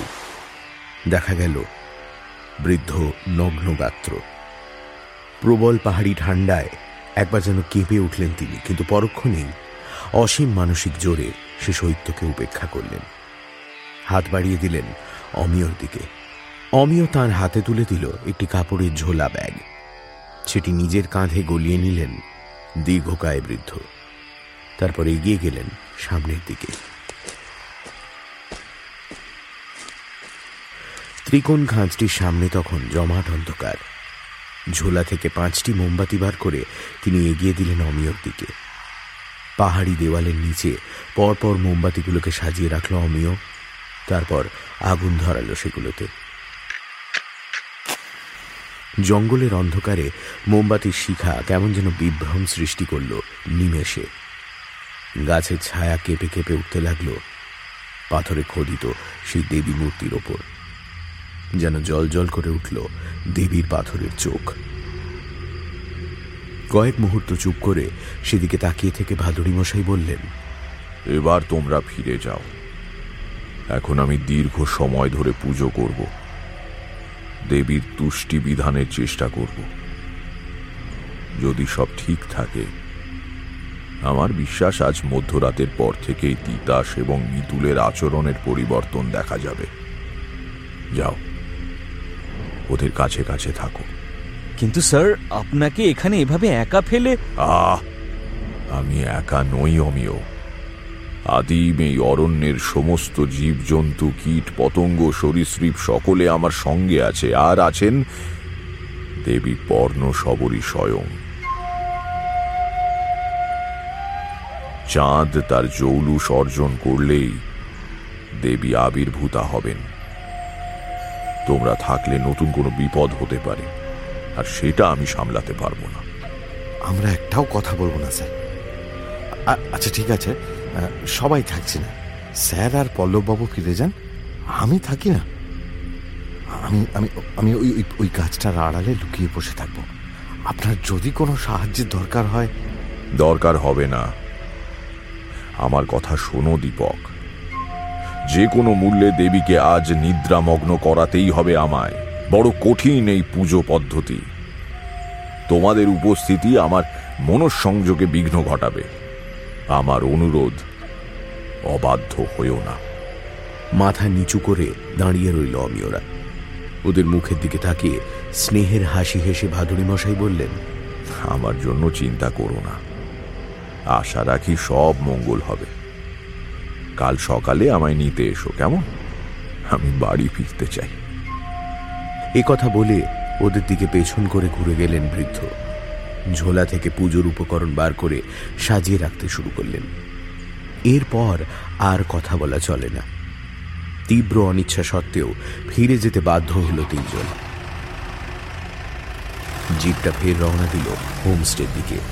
ওরা সকলেই জানে, পারলে ভাদুরী মশাই পারবেন তিতাসার নিতুলকে সুস্থ করে তুলতে। তবু এই বিজন অরণ্যে বৃদ্ধকে একা ছেড়ে আসতে কারণই মন সায় দিচ্ছিল না। বড় বেশি গম্ভীর হয়ে গাড়ি চালাচ্ছিল অমিয়। তার চেয়েও বেশি গম্ভীর হয়ে বাইরের দিকে তাকিয়েছিলেন দীপক পাল। চিন্তা করবেন না, পালদা।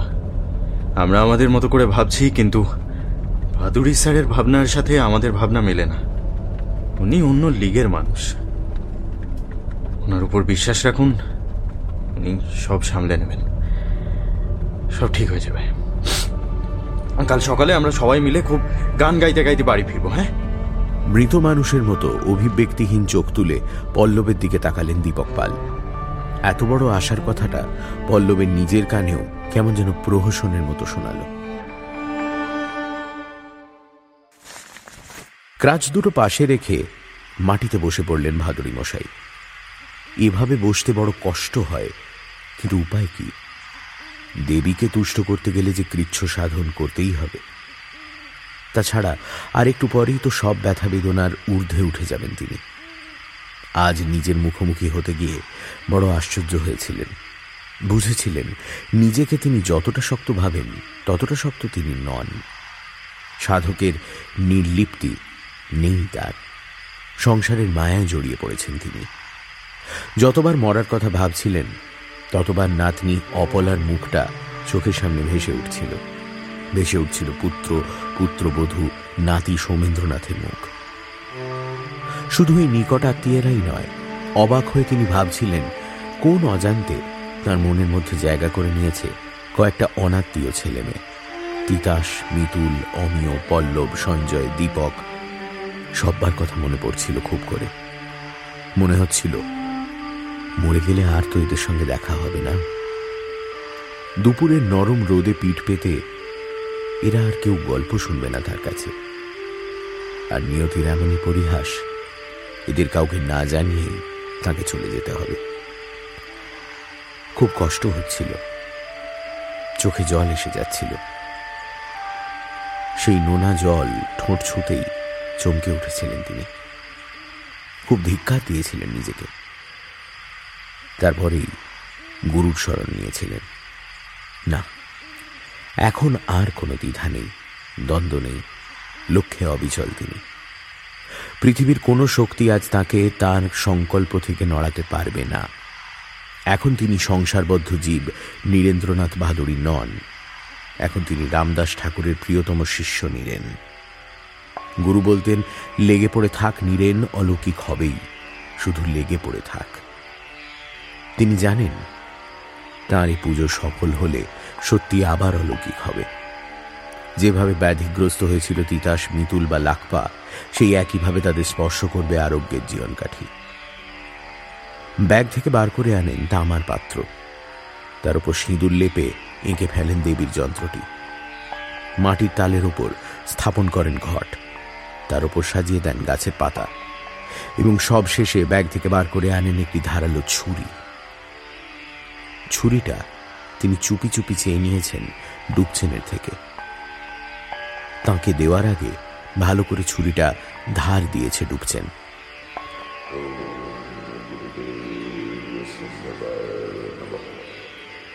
মন্ত্র পড়ে ছুরিটি শোধন করে নিলেন ভাদুরী মশাই। যে কোনো অস্ত্রে বলি দেওয়া যায় না। অস্ত্রটিকেও অধিকারী হয়ে উঠতে হয়। সিঁদুর চর্চিত করে ছুরিটি তিনি রেখে দিলেন দেবীর পায়ের তলায়। একবার মুখ তুলে তাকালেন আকাশের দিকে। গতি লেগেছে চাঁদের গায়ে। কুয়াশার জাল ভেদ করে চাঁদের নরম আলো ছড়িয়ে পড়ছে এই পার্বত্য অরণ্য ভূমিতে তিনি জানেন, ক্ষেত্র প্রস্তুত। এরপর যে কোনো সময় থেমে যাবে অরণ্যের স্বাভাবিক কোলাহল। বাতাস মদির হয়ে উঠবে অচেনা এক সুগন্ধে। আর তা কিছুক্ষণ পরেই আবির্ভূতা হবেন দেবী। তার ঠিক আগে কম্পন জাগবে বৃক্ষরাজির শিকড়ে শিকড়ে আলোড়িত হবে ভূমি। ঠিক সেই মাহেন্দ্রক্ষণে উৎসর্গ করতে হবে বলি। এক্ষেত্রে নিজেকে। চোখ বুঝে মনে মনে মন্ত্র পড়তে শুরু করলেন ভাদুরী মশাই। একই সঙ্গে চলতে লাগল দুই হাতের নানাবিধ মুদ্রা। অঞ্জলি অর্পণ করলেন দেবীর চরণ কমলে এভাবেই কতটা সময় কেটেছে তার খেয়াল নেই। হঠাৎই অনুভব করলেন, ধীরে ধীরে কমে আসছে জঙ্গলের শব্দ। চোখ খুলে টান টান হয়ে বসলেন তিনি। ওই তো, দেবীর আগমন বার্তা সূচিত হচ্ছে। অতল স্পর্শী নিস্তব্ধতা ভয়াবহ, শ্বাসরোধকারী। দেখতে দেখতে সম্পূর্ণ শব্দহীন হয়ে গেল গোটা চরাচর। আর ঠিক তখনই এক মুহূর্তের জন্য হলেও ভাদুরী মশাইয়ের চেতনা আচ্ছন্ন করে দিল। স্বর্গীয় এক সুগন্ধ।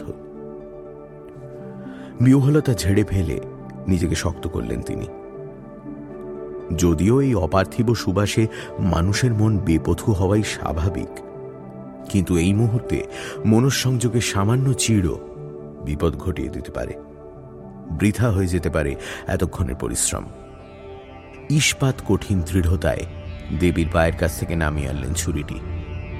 ডান হাতে শক্ত করে চেপে ধরলেন সেটিকে। চোখের কাছে তুলে একবার ভালো করে দেখে নিলেন বাম হাতের মণিবন্ধ। শক্ত করলেন বাম মুঠি। ওই তো, জেগে উঠেছে ধমনী এবং শিরা। তার উপর আলতো ছোঁয়ালেন ছুরিটি। ভুল করার কোনো অবকাশ নেই। বলিতে ত্রুটি অমার্জনীয়। এক টানেই ছিন্ন করতে হবে মণিবন্ধ। রক্তার্ঘ দিতে হবে দেবীকে। অস্ফুটে মন্ত্রোচ্চারণ শুরু করলেন ভাদুরী মশাই দেবীর কাছে বলি উৎসর্গ করার মন্ত্র। একসময় সমাপ্ত হল মন্ত্রপাঠ। ঘর থেকে জল নিয়ে তিনবার ছিটিয়ে দিলেন সিঁদুর চর্চিত ছুরিটির ওপর। বাকি সব সমাপন।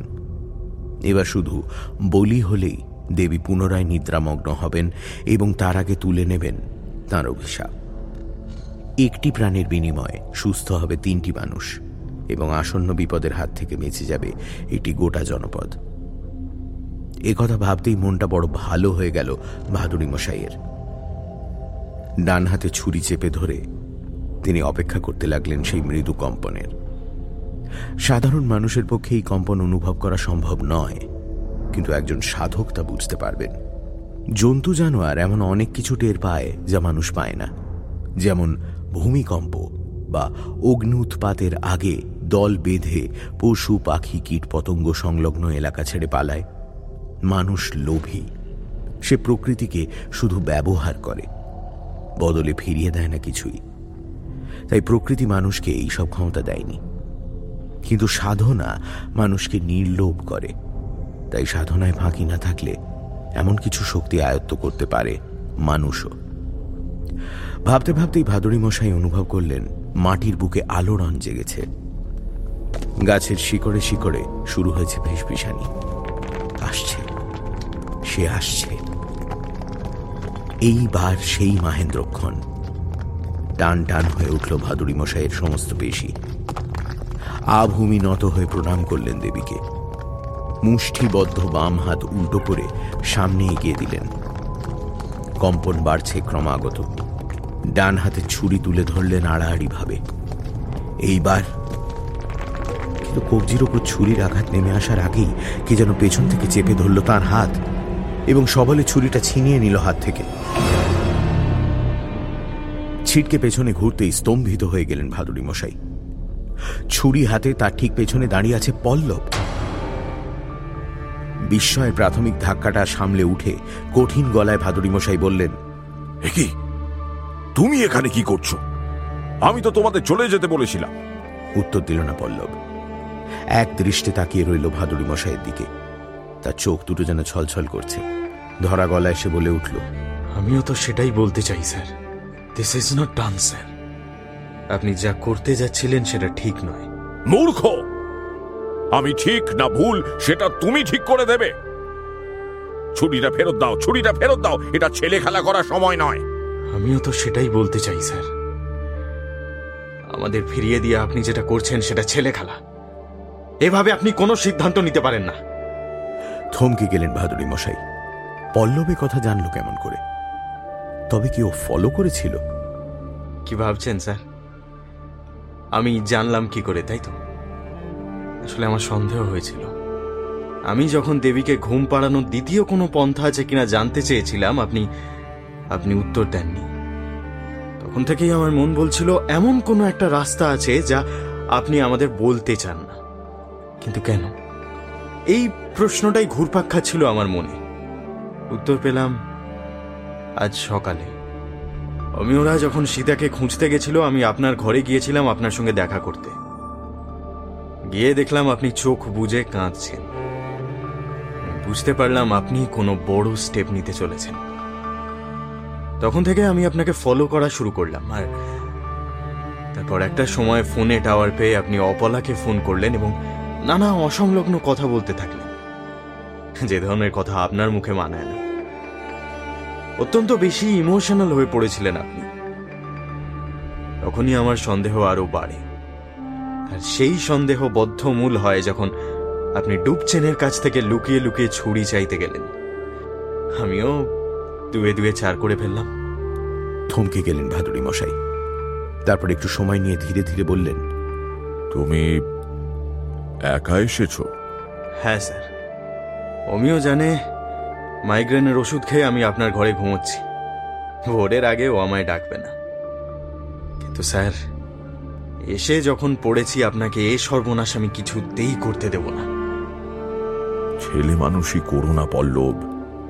এছাড়া তিতাস বা মিতুলকে সুস্থ করার দ্বিতীয় কোনো রাস্তা নেই।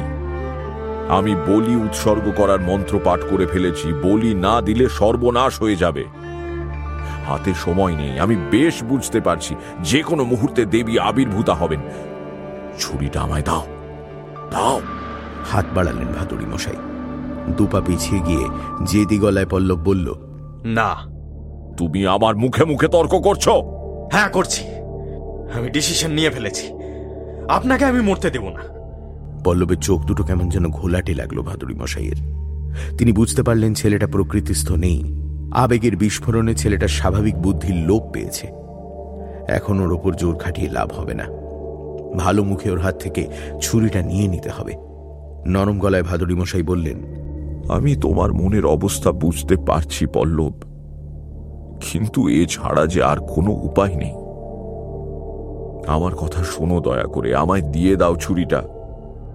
বিশ্বাস করো বলি না হলে অনর্থ হয়ে যাবে। সেই ঘোলাটে ছলছলে চোখে কয়েক মুহূর্ত ভাদুড়ি মশাইয়ের দিকে তাকিয়ে রইল পল্লব। মনে মনে উৎসাহিত হলেন বৃদ্ধ। মনে হচ্ছে অনুরোধে কাজ দিয়েছে। ফের হাত বাড়িয়ে দিলেন তিনি কিন্তু তাকে অবাক করে ছুরি ধরা হাতটা নিজের দিকে গুটিয়ে নিল পল্লব। অদ্ভুত এক হাসি ফুটে উঠল তার ঠোঁটের কোণে। ঘোর লাগা গলায় এসে বলল কে বলেছে বলি হবে না? হুম? বলি হবে তো। আপনি বলি উৎসর্গের মন্ত্র পড়ে ফেলেছেন। এবার এবার যে কেউ বলি হলেই তো হলো তাই না? পাগলামি করো না পল্লব। নিজেকে এসবের মধ্যে টেনে এনো না। আমার বয়স হয়েছে আমি অনেক দিন বেঁচে নিয়েছি। আমি মরলে কারও কোনো ক্ষতি হবে না ছুরিটা দাও। চুপ! চুপ করুন। কে বলেছে ক্ষতি হবে না? আপনি চলে গেলে কত মানুষ ভরসাহারা হয়ে যাবেন আপনি বুঝতে পারছেন? আপনি অন্য লিগের মানুষ স্যার। আপনার মতো মানুষ আমি আজ অব্দি একটাও দেখিনি। বহু মানুষের মঙ্গলের জন্য আপনার বেঁচে থাকাটা দরকার। দেখুন, স্যার। দেখুন, বলি যখন দিতেই হবে, তখন তো আমাদের মধ্যে থেকেই কাউকে বেছে নিতে হবে, তাই না? আপনি তো আর কাপালিক না যে, একটা পাহাড়ি বাচ্চাকে ধরে বলি দেবেন। তাই সেই হিসেবে যদি দেখি, আপনি কাকে কাকে বলি দিতে পারেন? নিজেকে, আমাকে অমিওকে আর পালদাকে। তিতাস আর মিতুল তো অসুস্থ। আচ্ছা ওদেরকেও লিস্টে রাখছি আমি। এবার দেখা যাক কে মরলে সব থেকে কম ক্ষতি হবে। আগেই বলেছি, মানুষের মঙ্গলের জন্য আপনার বেঁচে থাকাটা দরকার। আপনি বাদ, আপনি জাস্ট বাদ, বুঝেছেন? এরপর অমিও আর পালদা, ওরা দুজনেই পুলিশ। সোসাইটির প্রতি ওদের অনেক কন্ট্রিবিউশন আছে। ওরা দুজনেও বাদ ক্লিয়ার স্যার ওকে তারপর তিতাস, ও তো ডাক্তার। মানুষকে প্রাণ দেয় ওকে তো বেঁচে থাকতেই হবে তাই না? সো তিতাস আউট হয়ে গেল এই লিস্ট থেকে। অকাট্য যুক্তি আমার। আপনি কাটতে পারবেন না আমায় হ্যাঁ?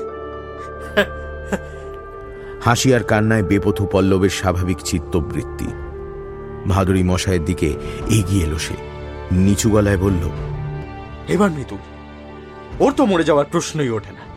বাচ্চা একটা মেয়ে এখনও কিছুই দেখেনি এই দুনিয়ার। তাছাড়া ও আমাকে দাদা বলে ডাকে। আমাকে সোয়েটার কিনে দিয়েছে, জানেন? আমি ওকে মরতে দিতে পারব না। তাহলে, হারাধনের দশটি ছেলের মধ্যে পড়ে রইল কে? আমি। আমি শ্রীযুক্ত শ্রীল পল্লব চক্রবর্তী। কি করেছি আমি এতদিনে? এই সোসাইটিতে আমার কি কন্ট্রিবিউশন কিচ্ছু না। নাথিং কলেজে থাকতে আমি রাজনীতি করতাম, জানেন স্যার? স্বপ্ন দেখতাম সাম্যবাদের। স্বপ্ন দেখতাম যৌথ খামার হবে। দুনিয়ার সব গরিব মানুষের ঘরে গন্ধ ছুটবে, গরম ভাতের। কেউ অভুক্ত থাকবে না।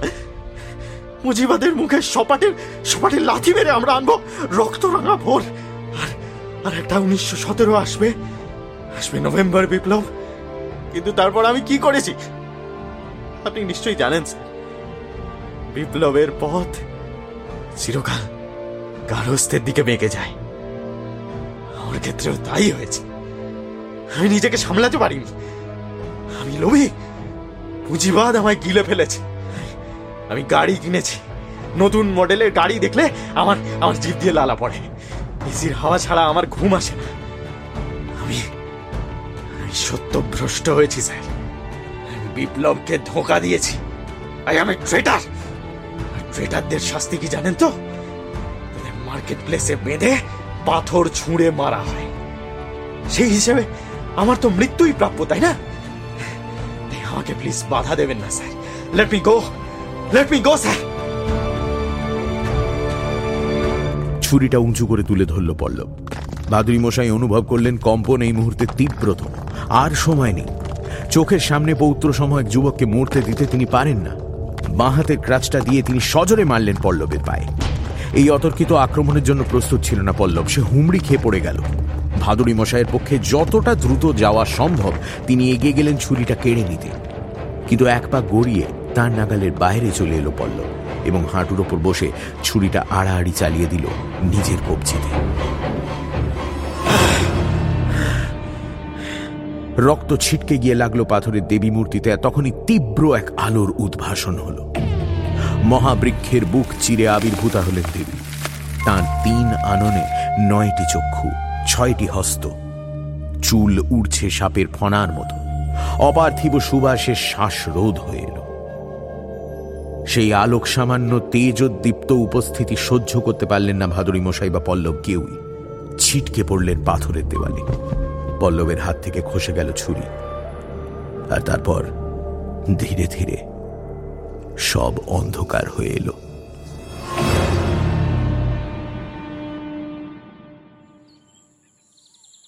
হোমস্টের ঘরে বসে অমিয়র কাছে সবটা শুনছিলেন ভাদুরী মশাই।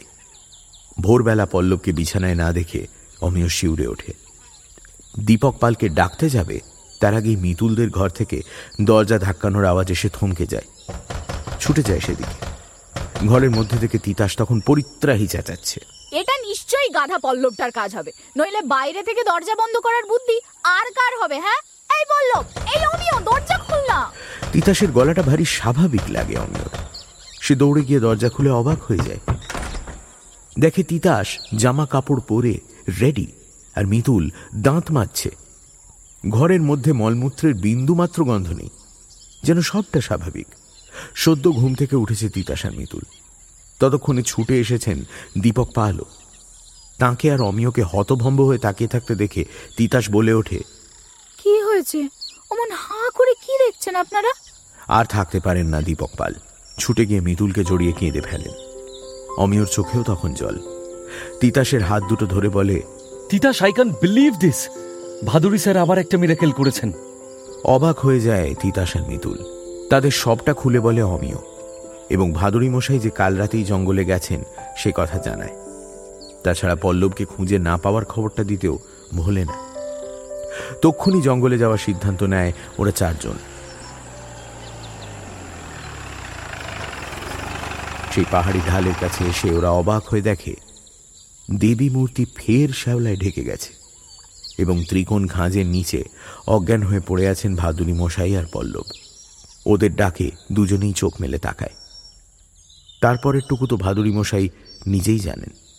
জ্ঞান ফিরে পেয়েই তিনি প্রথম যে কথাটি বলেছিলেন সেটি হল, পল্লব! ঘুরে তাকিয়ে পল্লবকে দেখে শিহরিত হয়ে তিনি কেঁদে ফেলেন। অস্ফুটে বলতে থাকেন, জয় মা জয় মা। অলৌকিক হয়েছে তিতাস, অলৌকিক হয়েছে। আমি না তোমাদের সবাইকে এবং এই চটকপুরকে বাঁচিয়ে দিয়েছে পল্লব পল্লব। নিজের কবজিটা অমিয় আর তিতাসকে ঘুরিয়ে ফিরিয়ে দেখাচ্ছিল পল্লব। সেখানে ক্ষত তো দূর সামান্য আঁচড়ের দাগও নেই।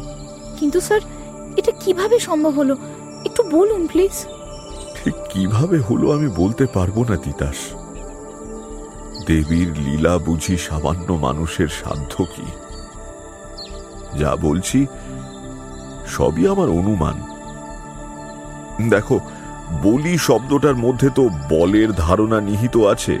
বলি প্রদত্ত জীবটিকে মারবার জন্য বল প্রয়োগ করতে হয়, কিন্তু ক্ষেত্রে সেই বলের বিষয়টাই ছিল না।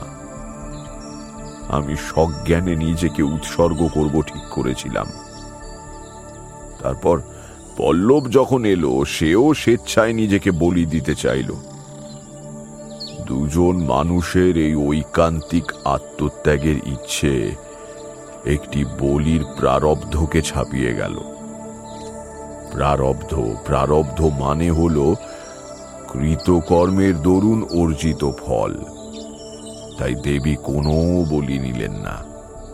উল্টে কাঙ্ক্ষিত বরদান করলেন আমায়। সুস্থ হয়ে উঠলে তোমরা। আমার স্থির বিশ্বাস ডুবচেনের ভাই লাখপাও সুস্থ হয়ে গেছে। আর সে খুব শিগগিরই ফিরে আসবে। আর শুধু তাই নয়, প্রীত হয়ে আমার এত বছরের ব্যাধিগ্রস্ত পা দুটিকেও পুরোপুরি ঠিক করে দিলেন আরোগ্যের দেবী। দূর করে দিলেন আমার অনেকখানি জরা।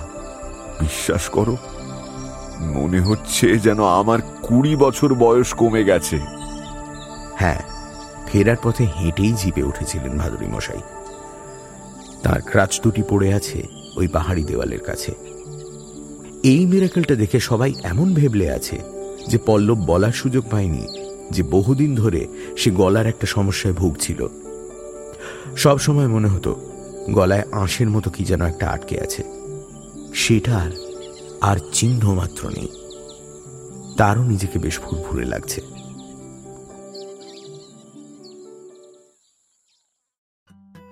ঘটনার ছ মাস পর ভাদুরী মশাইদের পাড়ায় সাংস্কৃতিক অনুষ্ঠান হবে।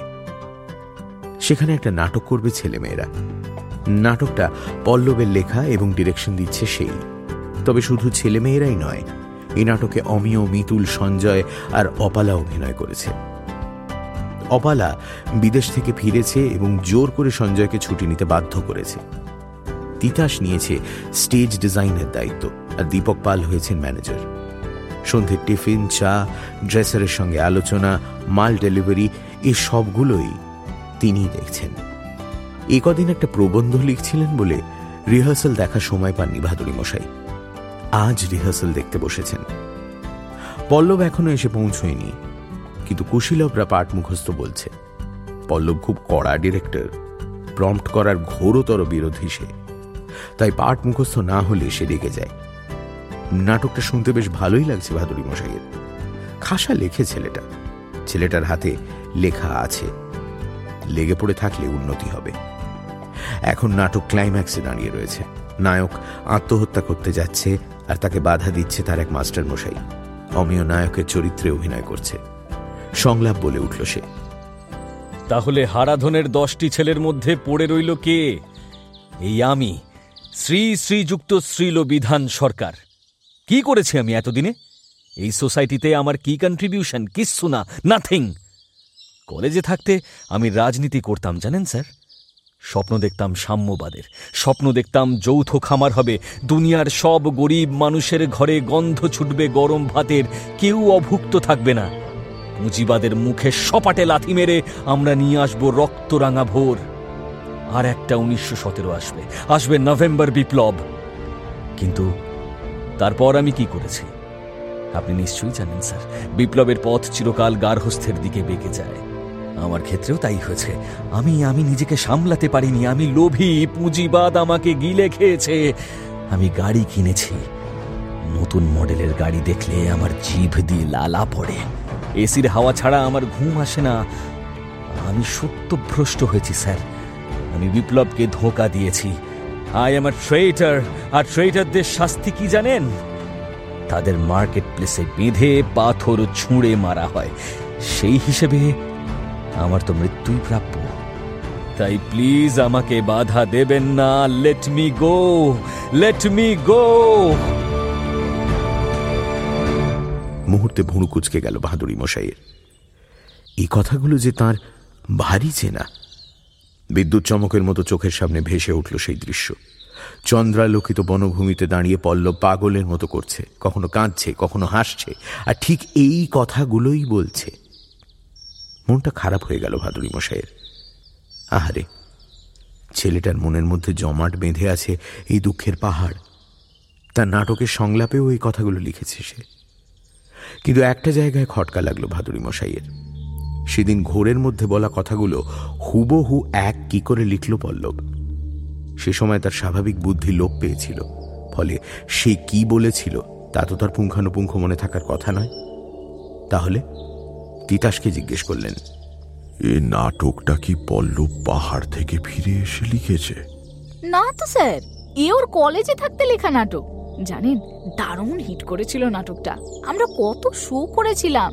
এই বিধান সরকারের চরিত্রে পল্লব নিজেই অভিনয় করত। ওর এই মনোলগটায় লোকে স্পেল বাউন্ড হয়ে যেত।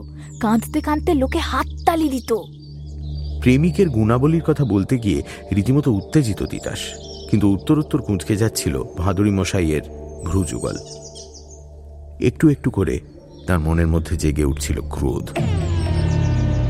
কূট একটা সম্ভাবনা। ক্রমশ দৃঢ় হয়ে বসে যাচ্ছিল তার মনে। অস্থিরভাবে তিনি অপেক্ষা করতে লাগলেন পল্লবের জন্য। মিনিট পনেরোর মধ্যেই পল্লব চলে এলো। তাকে বসতে না দিয়েই ভাদুরী মশাই বললেন আমার লাইব্রেরি ঘরে এসো। তোমার সঙ্গে কথা আছে। আসতে না আসতেই লাইব্রেরি ঘর। বাকিদের মতোই পল্লব ভারী অবাক হয়ে গেছিল কিন্তু বৃদ্ধকে প্রশ্ন করার নিয়ম নেই। পায়ে পায়ে সে গিয়ে ঢুকলো লাইব্রেরি ঘরে। এই সেই লাইব্রেরি যা দেখলে পল্লব তীব্র ইনফিরিয়রিটি কমপ্লেক্সে ভোগে।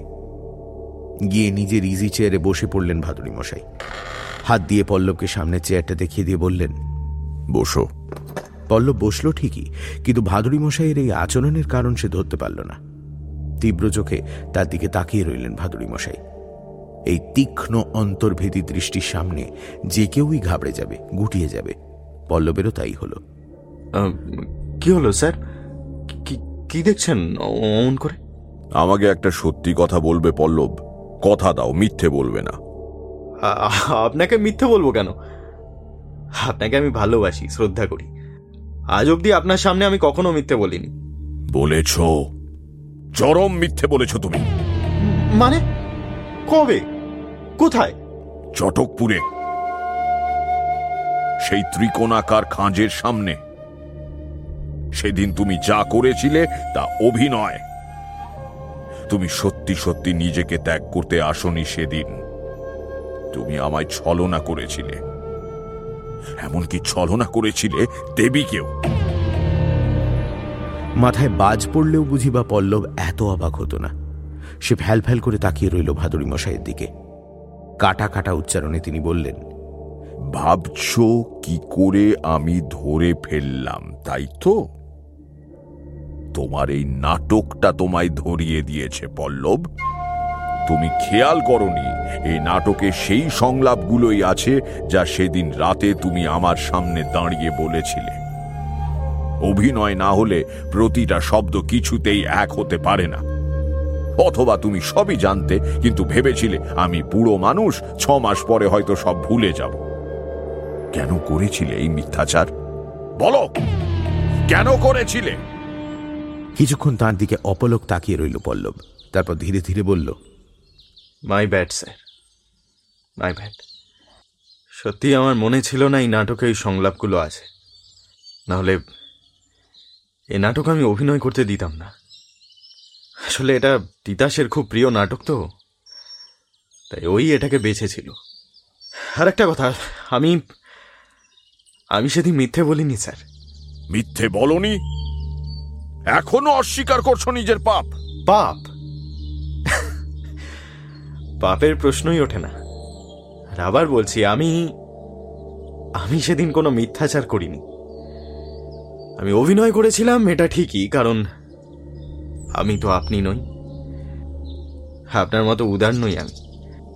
সত্যি সত্যি নিজেকে উৎসর্গ করার মতো বুকের পাটা আমার নেই, কিন্তু ভুলে যাবেন না, শ্রী শম্ভু মিত্র বলেছেন অভিনয় হলো আত্মার মধ্যে থেকে মিথ্যা ভাষণ। এটা একটা অক্সিমরণ স্যার যা আত্মার মধ্যে থেকে বলা হয় তা চরম সত্য, আবার একই সাথে অভিনেতাকে অন্য অনেকগুলো দিক খেয়াল রাখতে হয়। একজন অভিনেতা যখন শাহজাহানের চরিত্র অভিনয় করে, তখন সে নিজেকে শাহজাহান ভাবে। না হলে সে চরিত্রটা ফুটিয়ে তুলবে কেমন করে? দর্শকের কাছে চরিত্রটা বিশ্বাসযোগ্য করে তুলবে কি করে? কিন্তু আবার একই সঙ্গে তাকে মাথায় রাখতে হয়, কোন জায়গায় ক্ল্যাপ পাওয়ার জন্য থামতে হবে।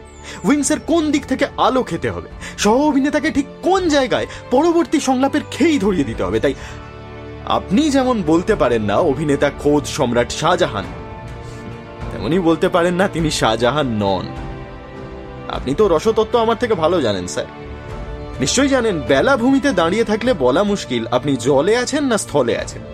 কারণ যে মুহূর্তে ভাবলেন আপনি স্থলে, অমনি সাগরের ঢেউ এসে আপনার পা ভিজিয়ে দিল। আবার যেই ভাবলেন আপনি জলে, অমনি জল সরে গেল পায়ের তলা থেকে। কোনটাকে আপনি মিথ্যে বলবেন, স্যার? আমি সেদিন একটা ক্যালকুলেটিভ রিস্ক নিয়েছিলাম। Yes, I repeat, calculative risk.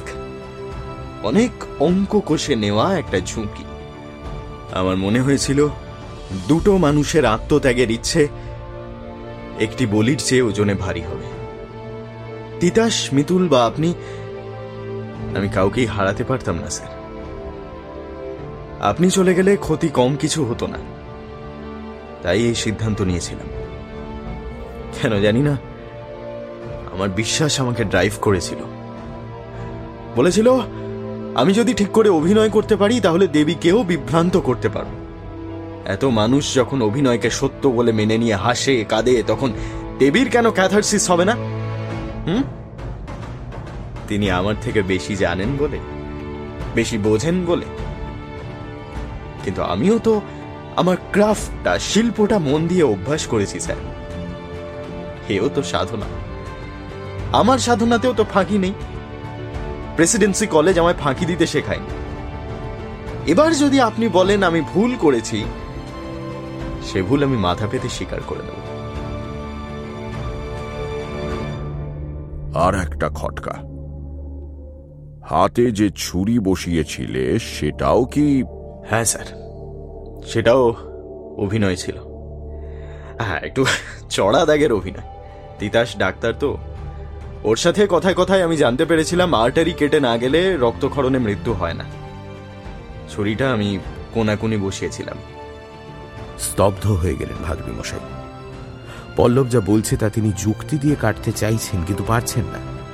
দেবীর সাথে যে ছলনা করলে দেবী যদি তোমার ওপর কুপিতা হতেন বা এখনও সময় চলে যায়নি তিনি যদি কুপিতা হন আপনি তো আছেন। বাজিয়ে নেবেন। নয়তো তখন আবার অন্য কিছু একটা বুদ্ধি ঘটানো যাবে। স্যার আমি জানি। আমি আলফাল বকি বলে আপনি আমায় অন্যদের থেকে কম ভালোবাসেন। কিন্তু আমি আপনাকে খুব ভালোবাসি স্যার। মাফ করবেন কিন্তু আপনার না থাকাটা আমি অ্যাফোর্ড করতে পারতাম না। চিকচিক করছে পল্লবের চোখ। এক রাস পাড় ভাঙা ঢেউয়ের মতো কখন যে স্নেহ এসে তার চেতনাকে আচ্ছন্ন করেছে বুঝতেই পারেননি ভাদুরী মশাই। পল্লবকে বুকে জড়িয়ে ধরে তিনি বললেন বেঁচে থাকো বাবা বেঁচে থাকো। তোমার মঙ্গল হোক তুমি আবার একবার প্রমাণ করে দিয়েছ। এ পৃথিবীর সবচেয়ে বড় অলৌকিক হল মানুষের বুদ্ধিমত্তা। ইন্টেলিজেন্স সানডে সাসপেন্সে আজ শুনলেন সৌভিক চক্রবর্তীর গল্প পর্ণ সবরীর সাপ। ভাদুরী মশাইয়ের চরিত্রে মীর, অমিয় দীপ বসু, দীপক পাল, দেবজ্যোতি ঘোষ, ডুবছেন নেহা মিতুল গুধুলি, পল্লব শায়ক আমান, পেমা অংশুমান পাল, তিতাস দেবস্মিতা। গল্প পাঠে রামদাস ঠাকুরের ভূমিকায় এবং পর্ব পরিচালনায় আমি দ্বীপ ধ্বনি পরিকল্পনা, আবহ সংগীত এবং লাকপা শেরপার চরিত্রে Pradyut Chattopadhyay. Poster design join the dots. শেষ হল সৌভিক চক্রবর্তীর লেখা গল্প, পর্ণ সবরীর সাপ। সামনের সপ্তাহে আরও একটি রোমাঞ্চকর গল্প নিয়ে হাজির হবে সানডে সাসপেন্স।